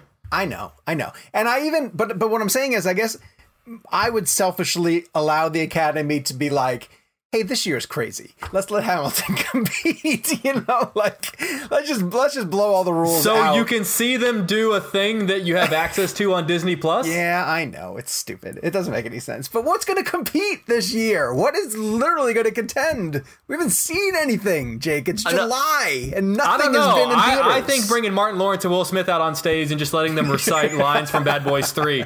I'm, I'm good with that. All right, and yeah, I know Kevin's enough. good with that. Sony's I'm good okay with with that, that. too. Or, or just dude, like Elizabeth, Michael- what Elisabeth Moss Michael come out on stage and be like Invisible Man. I want Michael Bay to direct, direct the Oscars. That'd be great. Could you imagine if Michael Bay directed the Oscars? No. It would be amazing. And Every could they. single. Dude, eh, there's an explosion that transitions between every nominee. And if you if you if you win two Oscars, if you win like director and picture, you have to like drop it to your knees and like hold the two Oscars up, Nick Cage style, and a jet has to fly over you with your two Oscars. Green smoke flies out of the out of the Oscars. When you go long, the walk off music is actually just explosions and the podium flies out of the ceiling. they kill you. Like if you go long, Michael Bay just blows you up. Yeah, literally, you don't actually die. You just explode off screen. All right, CGI. let's get to this week in movies. This Um, show has gone off the rails. some might find it entertaining. uh, there's three big movies that are coming. Uh, two different streaming services this year, but I want to get to two uh, right off the bat that neither of uh, none of us have seen, but I've heard really good things about. One is First Cow. Uh, First Cow is coming to VOD. That did get a theatrical release. Um, none of us were able to see it, but it came out early this year and had a ton of raves. So I'm gonna rent it uh, this weekend because I want to catch up with with what everybody has been raving about to see what the hoopla is. The other one is Relic, which is going to VOD. Um, I'm, it's just is a digital rental game. Is it? It's available on any kind of platform. Um, so you can check those two out. I did manage to see the old guard. Kev, you're gonna uh, uh on Netflix. The Charlize Theron um, Eternals film. Did either of you two manage to see that? I'm yet? watching it tonight for. Uh, I think tonight? Jake and Jake and I are talking to KiKi Layne on third, or I'm talking to KiKi Layne on Thursday. Okay. And then the old guard. Yeah, we're watching it tonight. Yeah. All right, then I'll I won't give away any kind of spoilers. I kind of hate that this is almost like with Palm Springs. Like there's a hook to Palm Springs that you almost don't want to give away, but the movie tells you what it is in the opening act, so it's not a huge spoiler. Same goes for the old guard. There's a hook to it. Um, it's given away in the trailer. If you don't know it yet and you still want to watch the old guard and be really surprised, skip ahead five minutes. but um, the trailer kind of reveals that the four main players uh, in the movie are immortal they could be they could be killed or mowed down in various situations, but they come back. Um, but they don't always come back. There is a limit to the number of times that you could be killed and come back, and so they don't necessarily know each time whether that's going to be the end or not. And so they've been going on missions for years upon years. Uh, they get recruited by different powerful groups, whether they be uh, world governments or criminal organizations, and they're basically up for the highest bid. And in this one, in this particular mission, they're getting betrayed by a lot of different people, and they meet a new Eternal, played by KiKi Layne, and uh, they're trying to figure her out and and ha- whether they could trust her or not. Um, it to me feels a little John Wick. It feels a little Mad Max Fury Road. Feels a little Atomic Blonde, and all of that is because of Charlize. But she's really good in that type of stuff. Like I think she's a very convincing action star. I like the mythology of the Immortals. There's a lot of stuff that they reveal and that goes deep into the history of the team, and I thought that was really entertaining. So for a Netflix stream, I I, I really dug it. So Kev, I think you're gonna I think you're gonna appreciate it when you get a chance to check it out tonight. Um, the other one going to Apple TV Plus. Jake, your boy, Tom Hanks, Greyhound. Tell me about your anticipation level for uh, You know, the World War II submarine thriller. Greyhound. It's such a bummer, you know, the fact that I was texting you guys, like, I can't remember the last time Tom Hanks had a movie come out where I just sort of went like, eh, like, but why though? Why? Why? I I think nothing about the story or the look of it or anything. Honestly, like to me, like the sign of a good Tom Hanks movie is if I take Tom Hanks out of this movie, is it still a story that I'm interested in that I would like to know about? Yeah. And you take Tom Hanks out of Greyhound, and it just look like honestly, like it just looks like a generic submarine World War II movie. Like it looks like Right. the ultimate dad movie. Um, I I just and I'm gonna watch it, but here's the thing: is that I'm probably gonna watch it like when it just naturally hits Apple TV, so I can press play and put in 90 minutes and watch it. I haven't made like I think I have the screener, and I haven't made an effort to watch It's it a in advance. it's a lean 88 minutes. Like it's, Like, it's- it's- which is which is okay, which is like all the better considering my my lack of interest in it. But like, sure. I mean, and, you know, and I know that I know he's going to be good in it, and I've heard that he is good in it, and I I look forward to seeing like a, a obviously a good performance from my favorite actor. But I mean, this just feels like it's just such like like it almost looks like you know sometimes in movies, and I think I've made this comparison before, where like it's a movie about Hollywood or a movie about movies, and in the background, like if they're on a lot, they have to have like generic movie posters that like actors are starring in for like fake movies. this yeah, looks like yeah. a mo- like a fake movie that they would have Tom Hanks starring in. Like Yeah. like a Tom Hanks, like even like the poster is like a close up of his head looking off in the distance, which is usually like the generic fake poster Right, look. Like it just right, right, it right. feels like a fake movie in a movie about movies. So um, I did get to see it because I did a press conference with Tom Hanks, and it was a virtual press conference, and it was cool because it was like um, it, it was almost one on one esque. Like we were muted and he couldn't see us, but we got to talk to Tom Hanks for an hour and his. That's exactly his what I little think of when I think of ideal interview situations. I love to be muted. muted. I like when Tom. Hanks can't see me. Yeah, that's that's my is- ideal Tom Hanks interview. Is being is silent and being not seen and having right Tom not know. But here's what I find um, most depressing is that Tom Hanks, Tom, I'll call him Tom.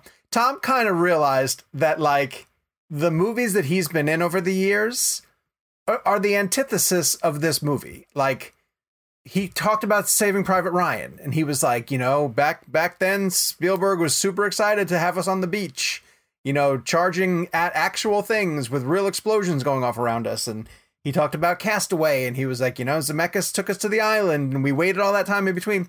And then he was almost like defending the use of CGI in this one. He was like, "Well, we shot it on the on the deck of a World War II, the USS Kidd, who's uh, you know grounded off the coast of uh, Baton Rouge, and the water that was used is recreations from you know battle photography and like it's not actual water and the, the other boats were like plates you know plate simulations that they put in to, for the other boats around him and he goes and you know that's just how movies are made nowadays and i was like no it's not tom hanks you know that in your day you'd have been on a boat and you'd have been out in the middle of the ocean and if you did this movie with with uh, Fincher or Spielberg or Nolan. They're putting you in a submarine and you're going out, out there. You're not doing all this green screen stuff. Because, Kevin, when you do sit down to watch this, the amount of CGI in Greyhound is going to just turn your stomach. Your skin is going to be crawling at the sheer amount of digital CGI.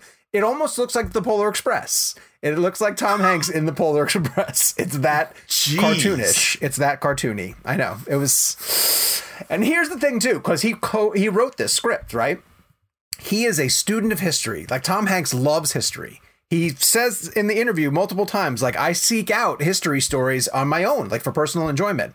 So he's too attached to the material. Like he thinks all this stuff is really interesting. It's 88 minutes of him like barking out numbers and coordinates, like circle back around to 88 degrees, uh, rear right thing. And, and it's just like, okay, but I don't know who your character is, and I don't really care. So Greyhound, Apple TV, Apple TV Plus. We're never getting Tom Hanks on this show. I haven't seen the film yet. Um, the trailer initially was interesting to me, and then I rewatched it a few times. I'm like, the CGI, it looks very CGI heavy. Mm-hmm. Um, I haven't seen it. I'm gonna watch it uh, tomorrow night. Old Guard tonight. Greyhound tomorrow night. I'll review those Friday. But yeah, I uh, I'm with Jake in the sense of like I just don't feel an immediacy for it. I don't feel um, like I feel like a Tom Hanks movie popping up in a screener box Hmm. you'd want to watch immediately. Like I, we wanted to watch Hamilton immediately. We wanted to watch um, Palm Springs immediately. We, remember when Um, how we what would we line up two hours early in advance to see uh, "Beautiful Day in the Neighborhood" in Toronto? Like like, like Oh, yeah. that, and we were all jacked. Like that's Yeah. the kind of anticipation I feel when Yep. you know when you know when I when I when I camp out a week in advance to see Larry Crowne. That's that's what I want to feel. I also want to point out a really funny thing that happened to give you guys a little behind the scenes stuff. 'Cause I don't really care. Like this is just fascinating to me. Um, we did that press conference with Tom Hanks about about a week Move ago. Move on from the Tom Hanks press conference, Sean. Nobody cares. And in the press conference, he said to me, Sean, uh, I was heartbroken that um, this movie's not going to theaters. He gave the most candid response of saying, We were all heartbroken when we heard that this movie can't go to theaters. Um, it He breaks said, our "Sean." heart that, that theaters are closed. And he goes, Sean, you know what I mean, right? Like he goes, we used to go to theaters all the time, and we would enjoy Together. movies together. And um, he said uh, this movie was made for the big screen. Uh, he he gave this analogy, which I thought was the best Tom Hanks analogy. He said, uh, you know, whether the movie on opening weekend plays to uh, 800, 1200, 200, it doesn't really matter to me. But he goes, but you we cannot replicate the idea of 800 strangers going into a theater and coming out having shared a common experience of we we watched that story together and that's what movie theaters do and you know I I hate that um, we're not going to get a chance to do that. Then he said, but um, in this time of uncertainty, uh, Apple really threw us a lifeline and and is giving us a chance to get this movie in front of eyeballs. And I will be very thankful to them for giving us a global release. And he even talked about how if they were going to theaters, they would have been sandwiched between Wonder Woman 1984 and uh, Top Gun 2, and that in reality, the Tom Hanks submarine movie would have been an underdog. Because he goes, we're not a franchise. Uh, we don't have uh, big time stars outside of himself, essentially. So it would have been a challenge. Um, then I watched Tom Hanks on um, TV this morning on the Today Show.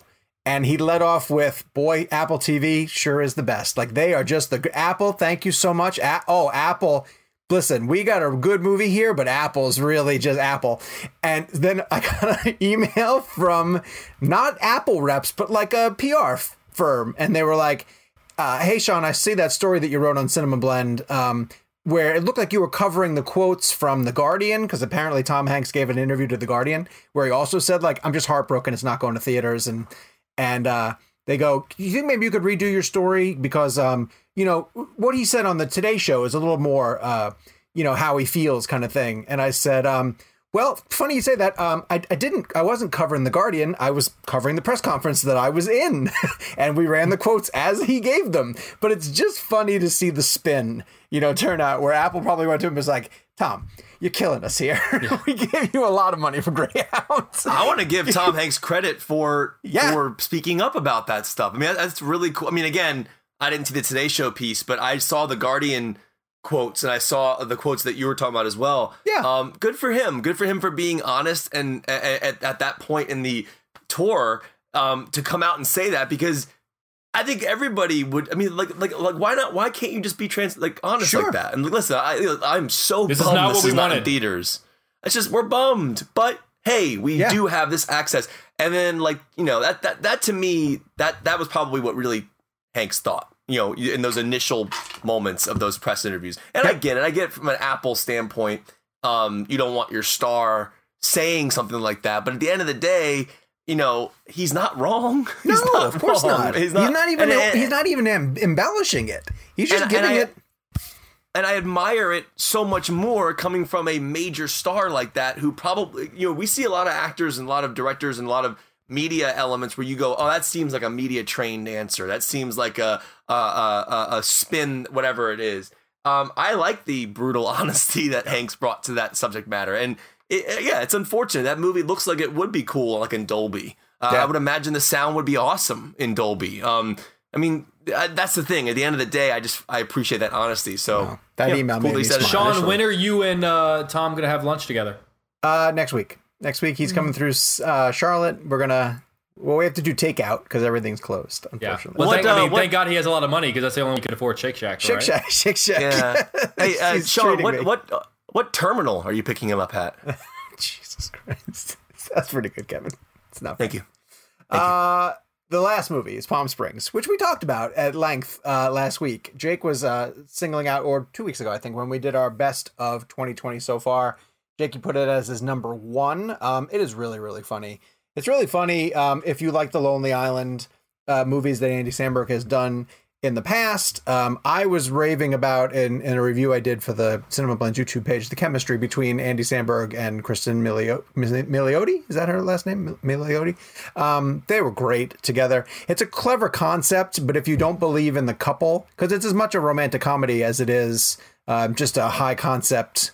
Again, I don't want to give away the reveal, although people probably know what it is at this point. I thought they were great as a couple. I really like J.K. Simmons. Uh, it doing J.K. Simmons things when he shows up in his cameo roles.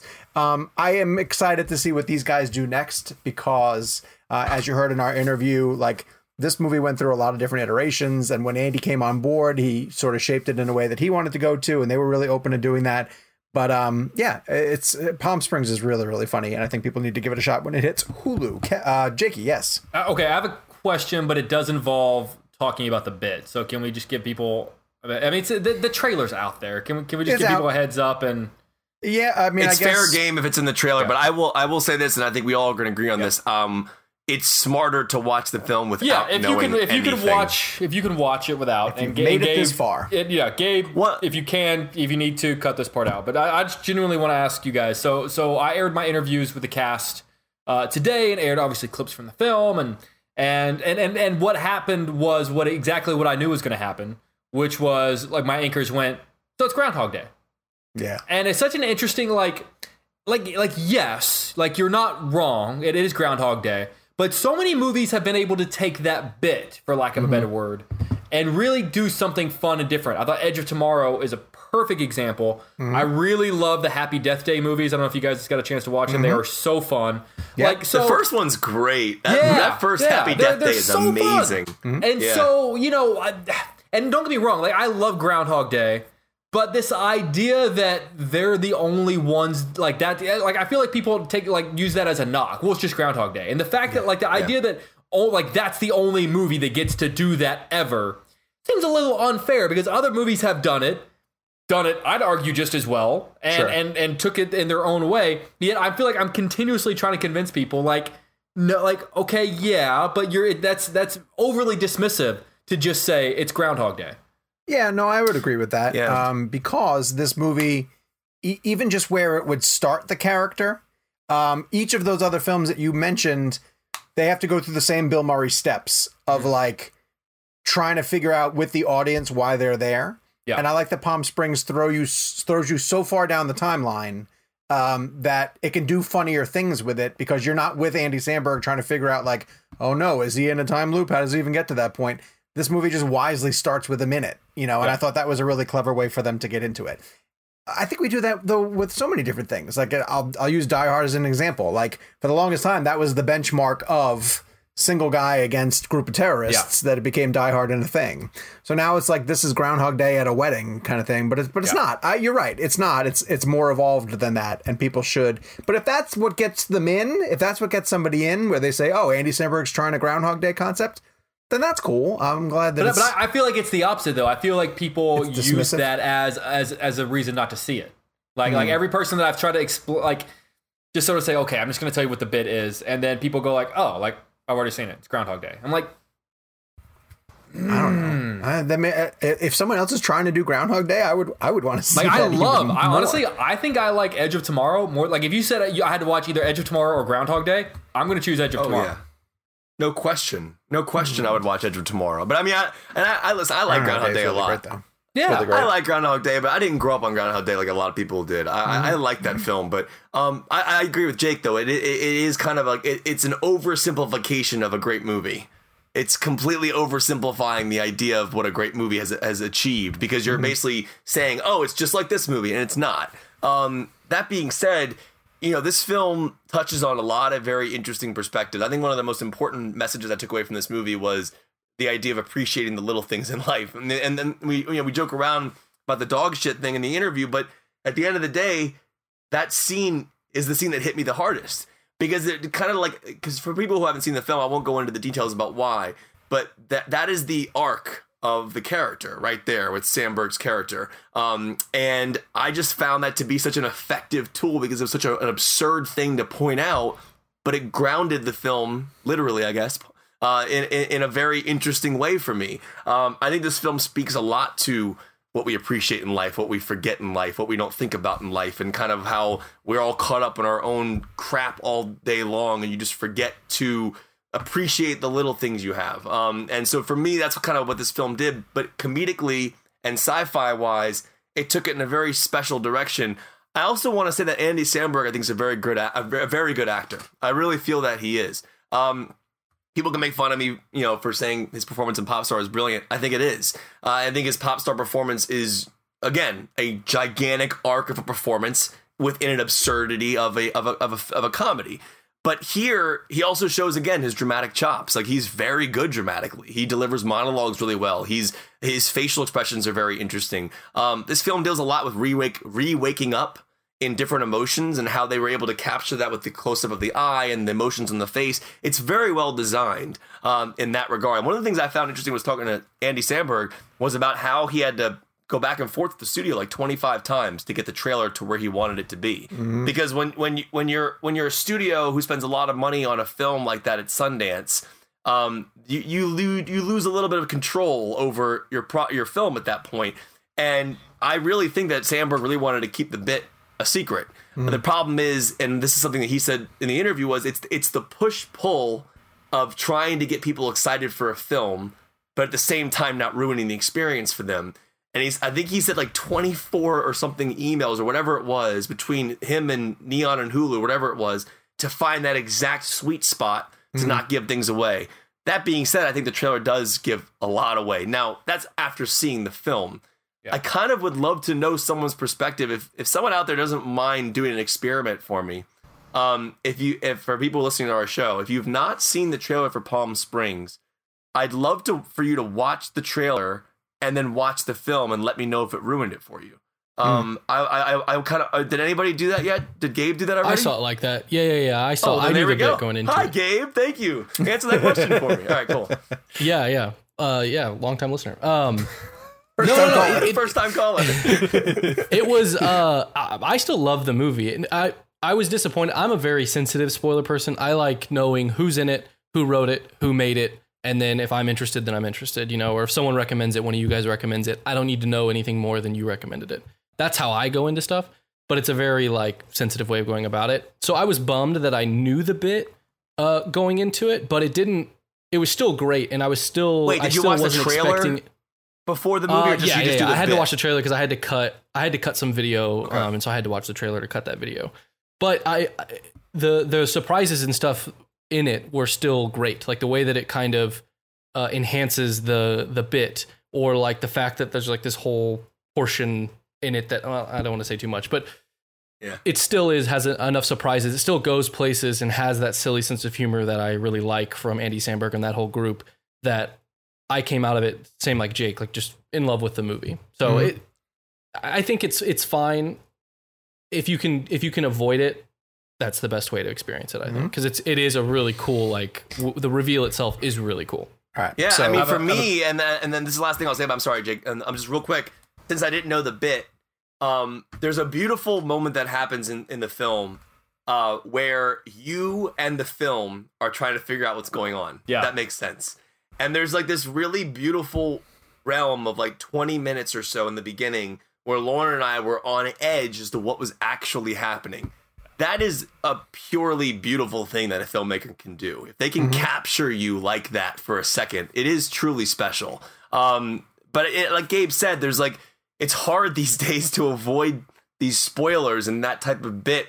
But then again, here's the flip side. This is the interesting question. You can't sell just a r- random romantic comedy. You have to make. yeah, you, you, can't you sell can't it. sell two people at a wedding. Right. Like, and so, like, I wonder. Okay, let me ask you guys this real quick. If you were to cut a trailer for this film, what would Mm-hmm. you have put in it that would have gotten people interested without ruining the bit? Um, I would have made it a, a movie about J.K. Simmons um, and Andy Samberg. I would have only included their bits. Okay, And so just them it way. fighting. Yeah, that's interesting. Yeah. Well, I don't even uh, want to say what they're doing. I don't want to say. I would have just included. I would have leaned heavily on them, and then brought you in, Okay, and then so you you- would have been like, "Oh, what the heck? How did I get into this?" Yeah, maybe I say I, I maybe included Andy at the wedding, and then the first time we see J.K. Simmons on screen, like sort of Mm-hmm. that introduction, and then some of the cutaways from that point on, and led with this like, why is this person doing this Right. to this person, Mm-hmm. and, and it, maybe even build it up in the trailer, like it all makes sense when you watch. Palm Springs.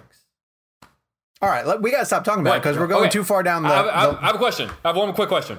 If you guys were stuck in the time loop today, this Hmm. day, how many times would you do this show before you just started texting everyone, going, "Guys, I can't do it anymore"? oh my gosh. Because I'm afraid my oh you you go full ten. Ten. I'm afraid I might do like two and then be like, yeah, all right, guys, I'm sick. I can't I can't do the same show over and over again. Well, you would have you'd have fun um, changing it. Like you'd have fun tweaking. But I, it. would just it would it would be torture for poor Gabe. Just like just me messing with the show every time. It would be. I don't know. I still say 10. I still say 10. All right, this week's blend game. Uh, this week we are celebrating the powerhouse actress Viola Davis. Um, and uh, you know, we say this from time to time. This one ended up being much harder than than anticipated because she's she's been in a number of really great films. She's been great in a number of really great films, but I ran into one issue where um, I love a film that she's in, but she wasn't in it enough for me to choose it as that choice, which for me is Doubt. Um, I've raved about Doubt on this show before, but I think she's the fourth best person in that in that movie, and that's only because the other three happen to be uh, Meryl Streep, Amy Adams, and Philip Seymour Hoffman. And um, she has a very important role, but not big enough for me to um, go above uh, Fences, which is what I chose. Um, and you know that's the one that got her her Oscar too. Uh, and I love her performance in Fences because when you give uh, two actors like Viola Davis and Denzel Washington uh, that script from August Wilson, uh, it's it's just it, the stars align essentially. Like it's a Pulitzer Prize winning play. It's two of the most powerful performers of our lifetime, and they just dig into it with everything that they have, and they have so many amazing scenes. She's such a great perform. Uh, she gives such a great performance in that role.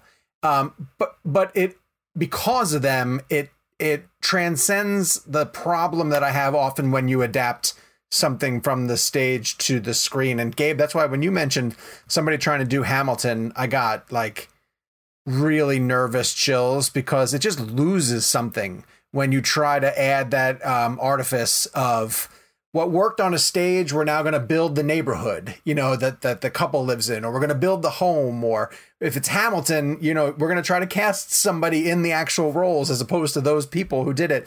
Now I, i'm fairly certain that denzel and uh, viola davis both did the roles in fences didn't they on stage? So they knew what to bring to those performances. Um, but it, it it didn't lose a step to me in making the transition from stage to screen. It still felt like a story that belonged uh, in that neighborhood essentially. Maybe because it's a it's a limited amount of locations. It's largely their house and backyard. Um, it goes around in the blocks for a little while, but it's not like a globe trotting adventure type thing. Um, it really is allowed to just sort of focus on those two performances, the three performances if you include the son. Uh, and I I thought she was exquisite, and so um yeah I, I, that's my favorite role of hers. I think it's probably her best performance, and um so I went with her Oscar winning film. I went with Fences. Kevin, you chose.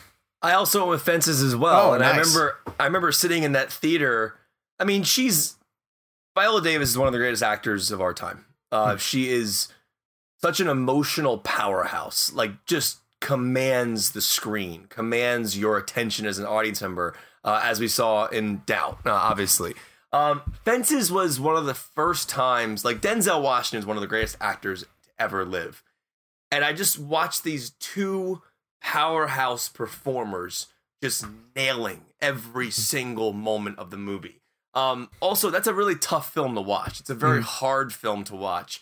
Uh, Denzel's character, like what, what's interesting about Fences is it, it, it's a it's a real film. It feels like a real life story. It feel it feels like you're watching, like it feels like you're actually going in with a camera and watching someone's real life happen. Mm-hmm. Um, that's how raw and gritty the performances were in that movie. Um, she, her perform, Viola's performance in that film is it's, it's transcending. It is incredible. And I was trying to. It's funny we were going through her list, and I think I'm actually talking more about best here than favorite this time around. Uh, only because I just feel like that performance just it, it, it destroyed it. me. It mm-hmm. destroyed me. Um, is it a movie that I would go back and watch as a favorite? Probably not. Mm-hmm. Um, but thinking about her performances, that one in particular was just, and you know, I think I, am one. I don't want to mention the other one I had because I want. I don't know if Jake has chosen it. The other one I had was like right in the running with it. Uh, it wasn't okay. Uh, the other one I had was oh. Widows, um, which I thought was a really underrated film as well. That film that just didn't get the recognition it deserved in her performance, and that was absolutely amazing as well. But when it comes to fences, like okay, if you look at um, Denzel Washington, he's generally he's the lead of his films. He is that lead the whole time. Um, I find you know you watch Training Day. I love Ethan Hawke, but Ethan Hawke's a supporting character. You know, and Viola won for leading, right? In in supporting, supporting. fences, right? Supporting. It was, was it supporting? Yeah. supporting. All right, well that bothers me because I feel like she was leading.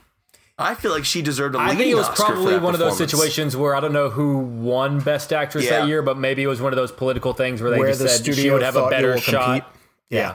Yeah, but but when I look at fences, they are on even playing fields for me. I agree with like, that. Like it could be, it could have easily been like Denzel lead, great performance. Viola was a great supporting character. I thought they were on the same playing field. I thought oh, yeah. her scenes were just, if not more powerful at times than Denzel. Washington, and I, I just right. truly found that performance to be amazing. So if she went lead, she would have competed against Emma Stone, who won for La La Land. And okay. the year that Viola Davis won, she beat. This is a stacked category. Naomie Harris for Moonlight. Wow. Nicole Kidman in Lion. Octavia Spencer for Hidden Figures. And Michelle Williams for Manchester by the Sea. God damn, that's a category, and Viola Jeez, Davis ended yeah. up winning it. Here's, I always, I always feel like the supporting categories are always much more interesting than the oh, lead yeah. categories. Yeah, yeah, yeah. Um, uh, this is one difference between Denzel and Viola Davis that I'm going to point out because I only bring it up because Kevin and I both said fences.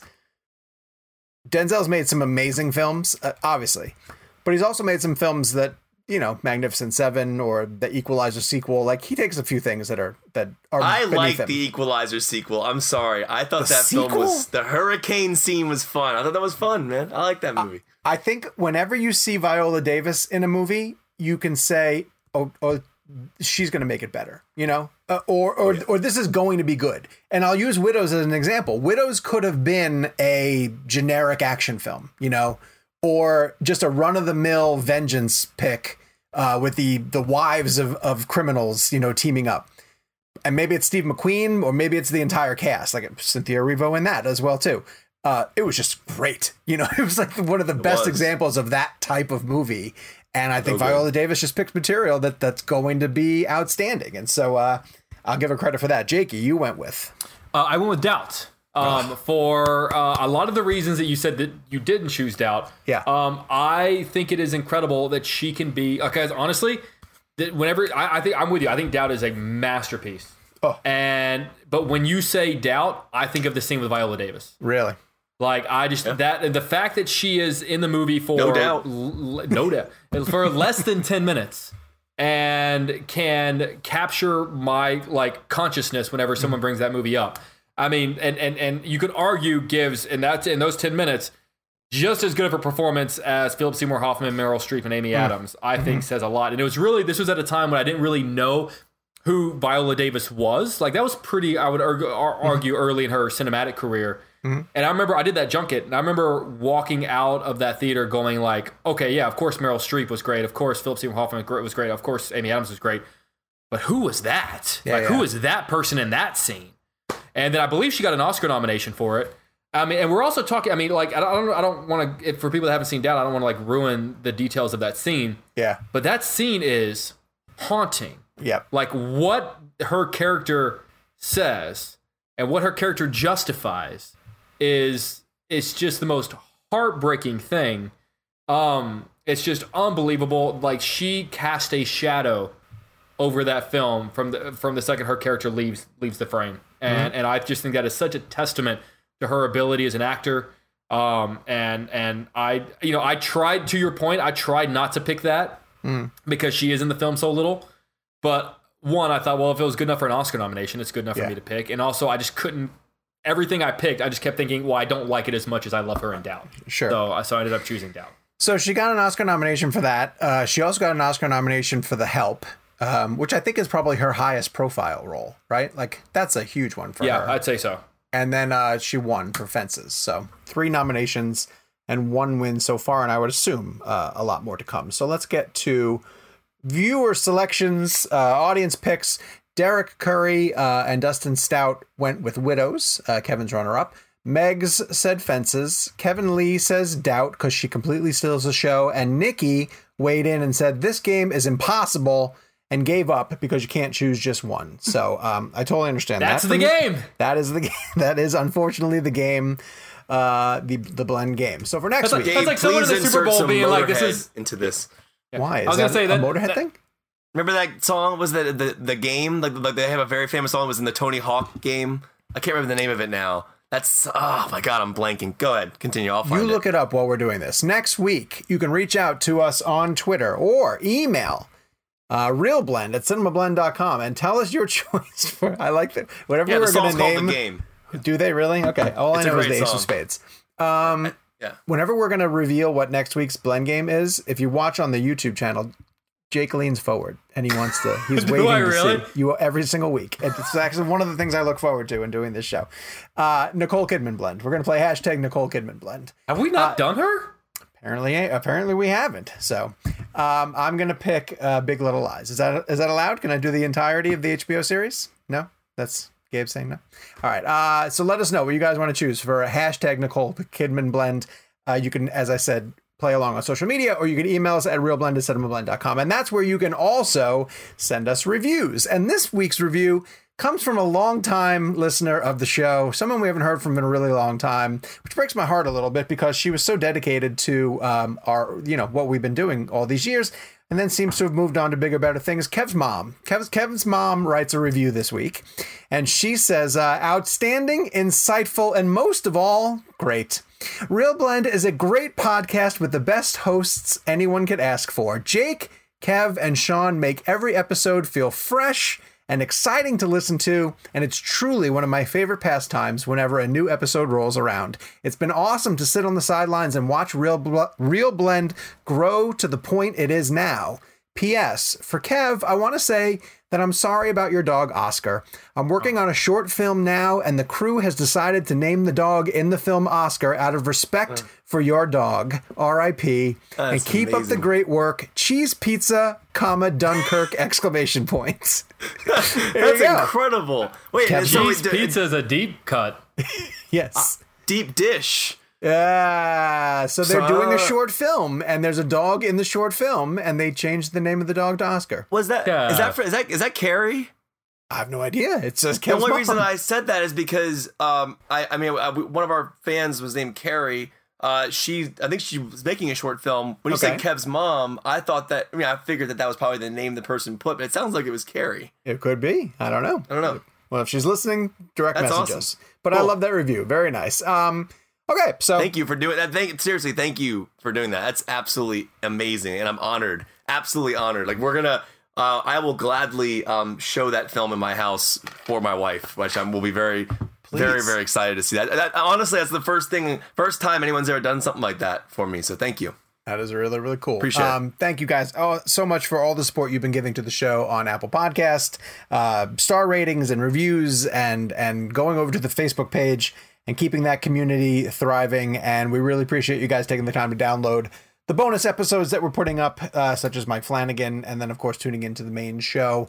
Uh, again, the the merch shop is open cinemablend.com backslash shop uh, and then uh, of course all the social media channels that we mentioned uh, jake's takes kevin mccarthy tv sean underscore o'connell and the main account real blend so we'll be back next week with a brand new episode. Um, gabe we have a bonus episode too next week do we? Gabe says yes kind of. We'll tease it out later and great. Until then uh, we'll see you guys next week. Dunkirk. Dunkirk, dunkirk. Dunkirk. As humans, we're naturally driven by the search for better. But when it comes to hiring, the best way to search for a candidate isn't to search at all. Don't search, match with Indeed. When I was looking to hire someone, it was so slow and overwhelming. I wish I had used Indeed. If you need to hire, you need Indeed. Indeed is your matching and hiring platform with over 350 million global monthly visitors, according to Indeed data, and a matching engine that helps you find quality candidates fast. Ditch the busy work. Use Indeed for scheduling, screening, and messaging so you can connect with candidates faster. And Indeed doesn't just help you hire faster. 93% of employers agree Indeed delivers the highest quality matches compared to other job sites, according to a recent Indeed survey. And listeners of this show will get a $75 sponsored job credit to get your jobs more visibility at Indeed.com slash podcast. That's Indeed.com slash podcast. Terms and conditions apply. Everybody in your crew identifies as either Big Mac Burger, McNuggets, or McCrispy Sandwich. But you're the filet fish Sandwich all day. That crispy fish, that savory tartar sauce, that melty cheese, that pillowy bun. Yeah, you get it. Every time. And if you love the filet of fish, right now you can catch two of the classics you love for just $6. Limited time only. Price and participation may vary. Cannot be combined with any other offer. Single item at regular price. Ba-da-ba-ba-ba.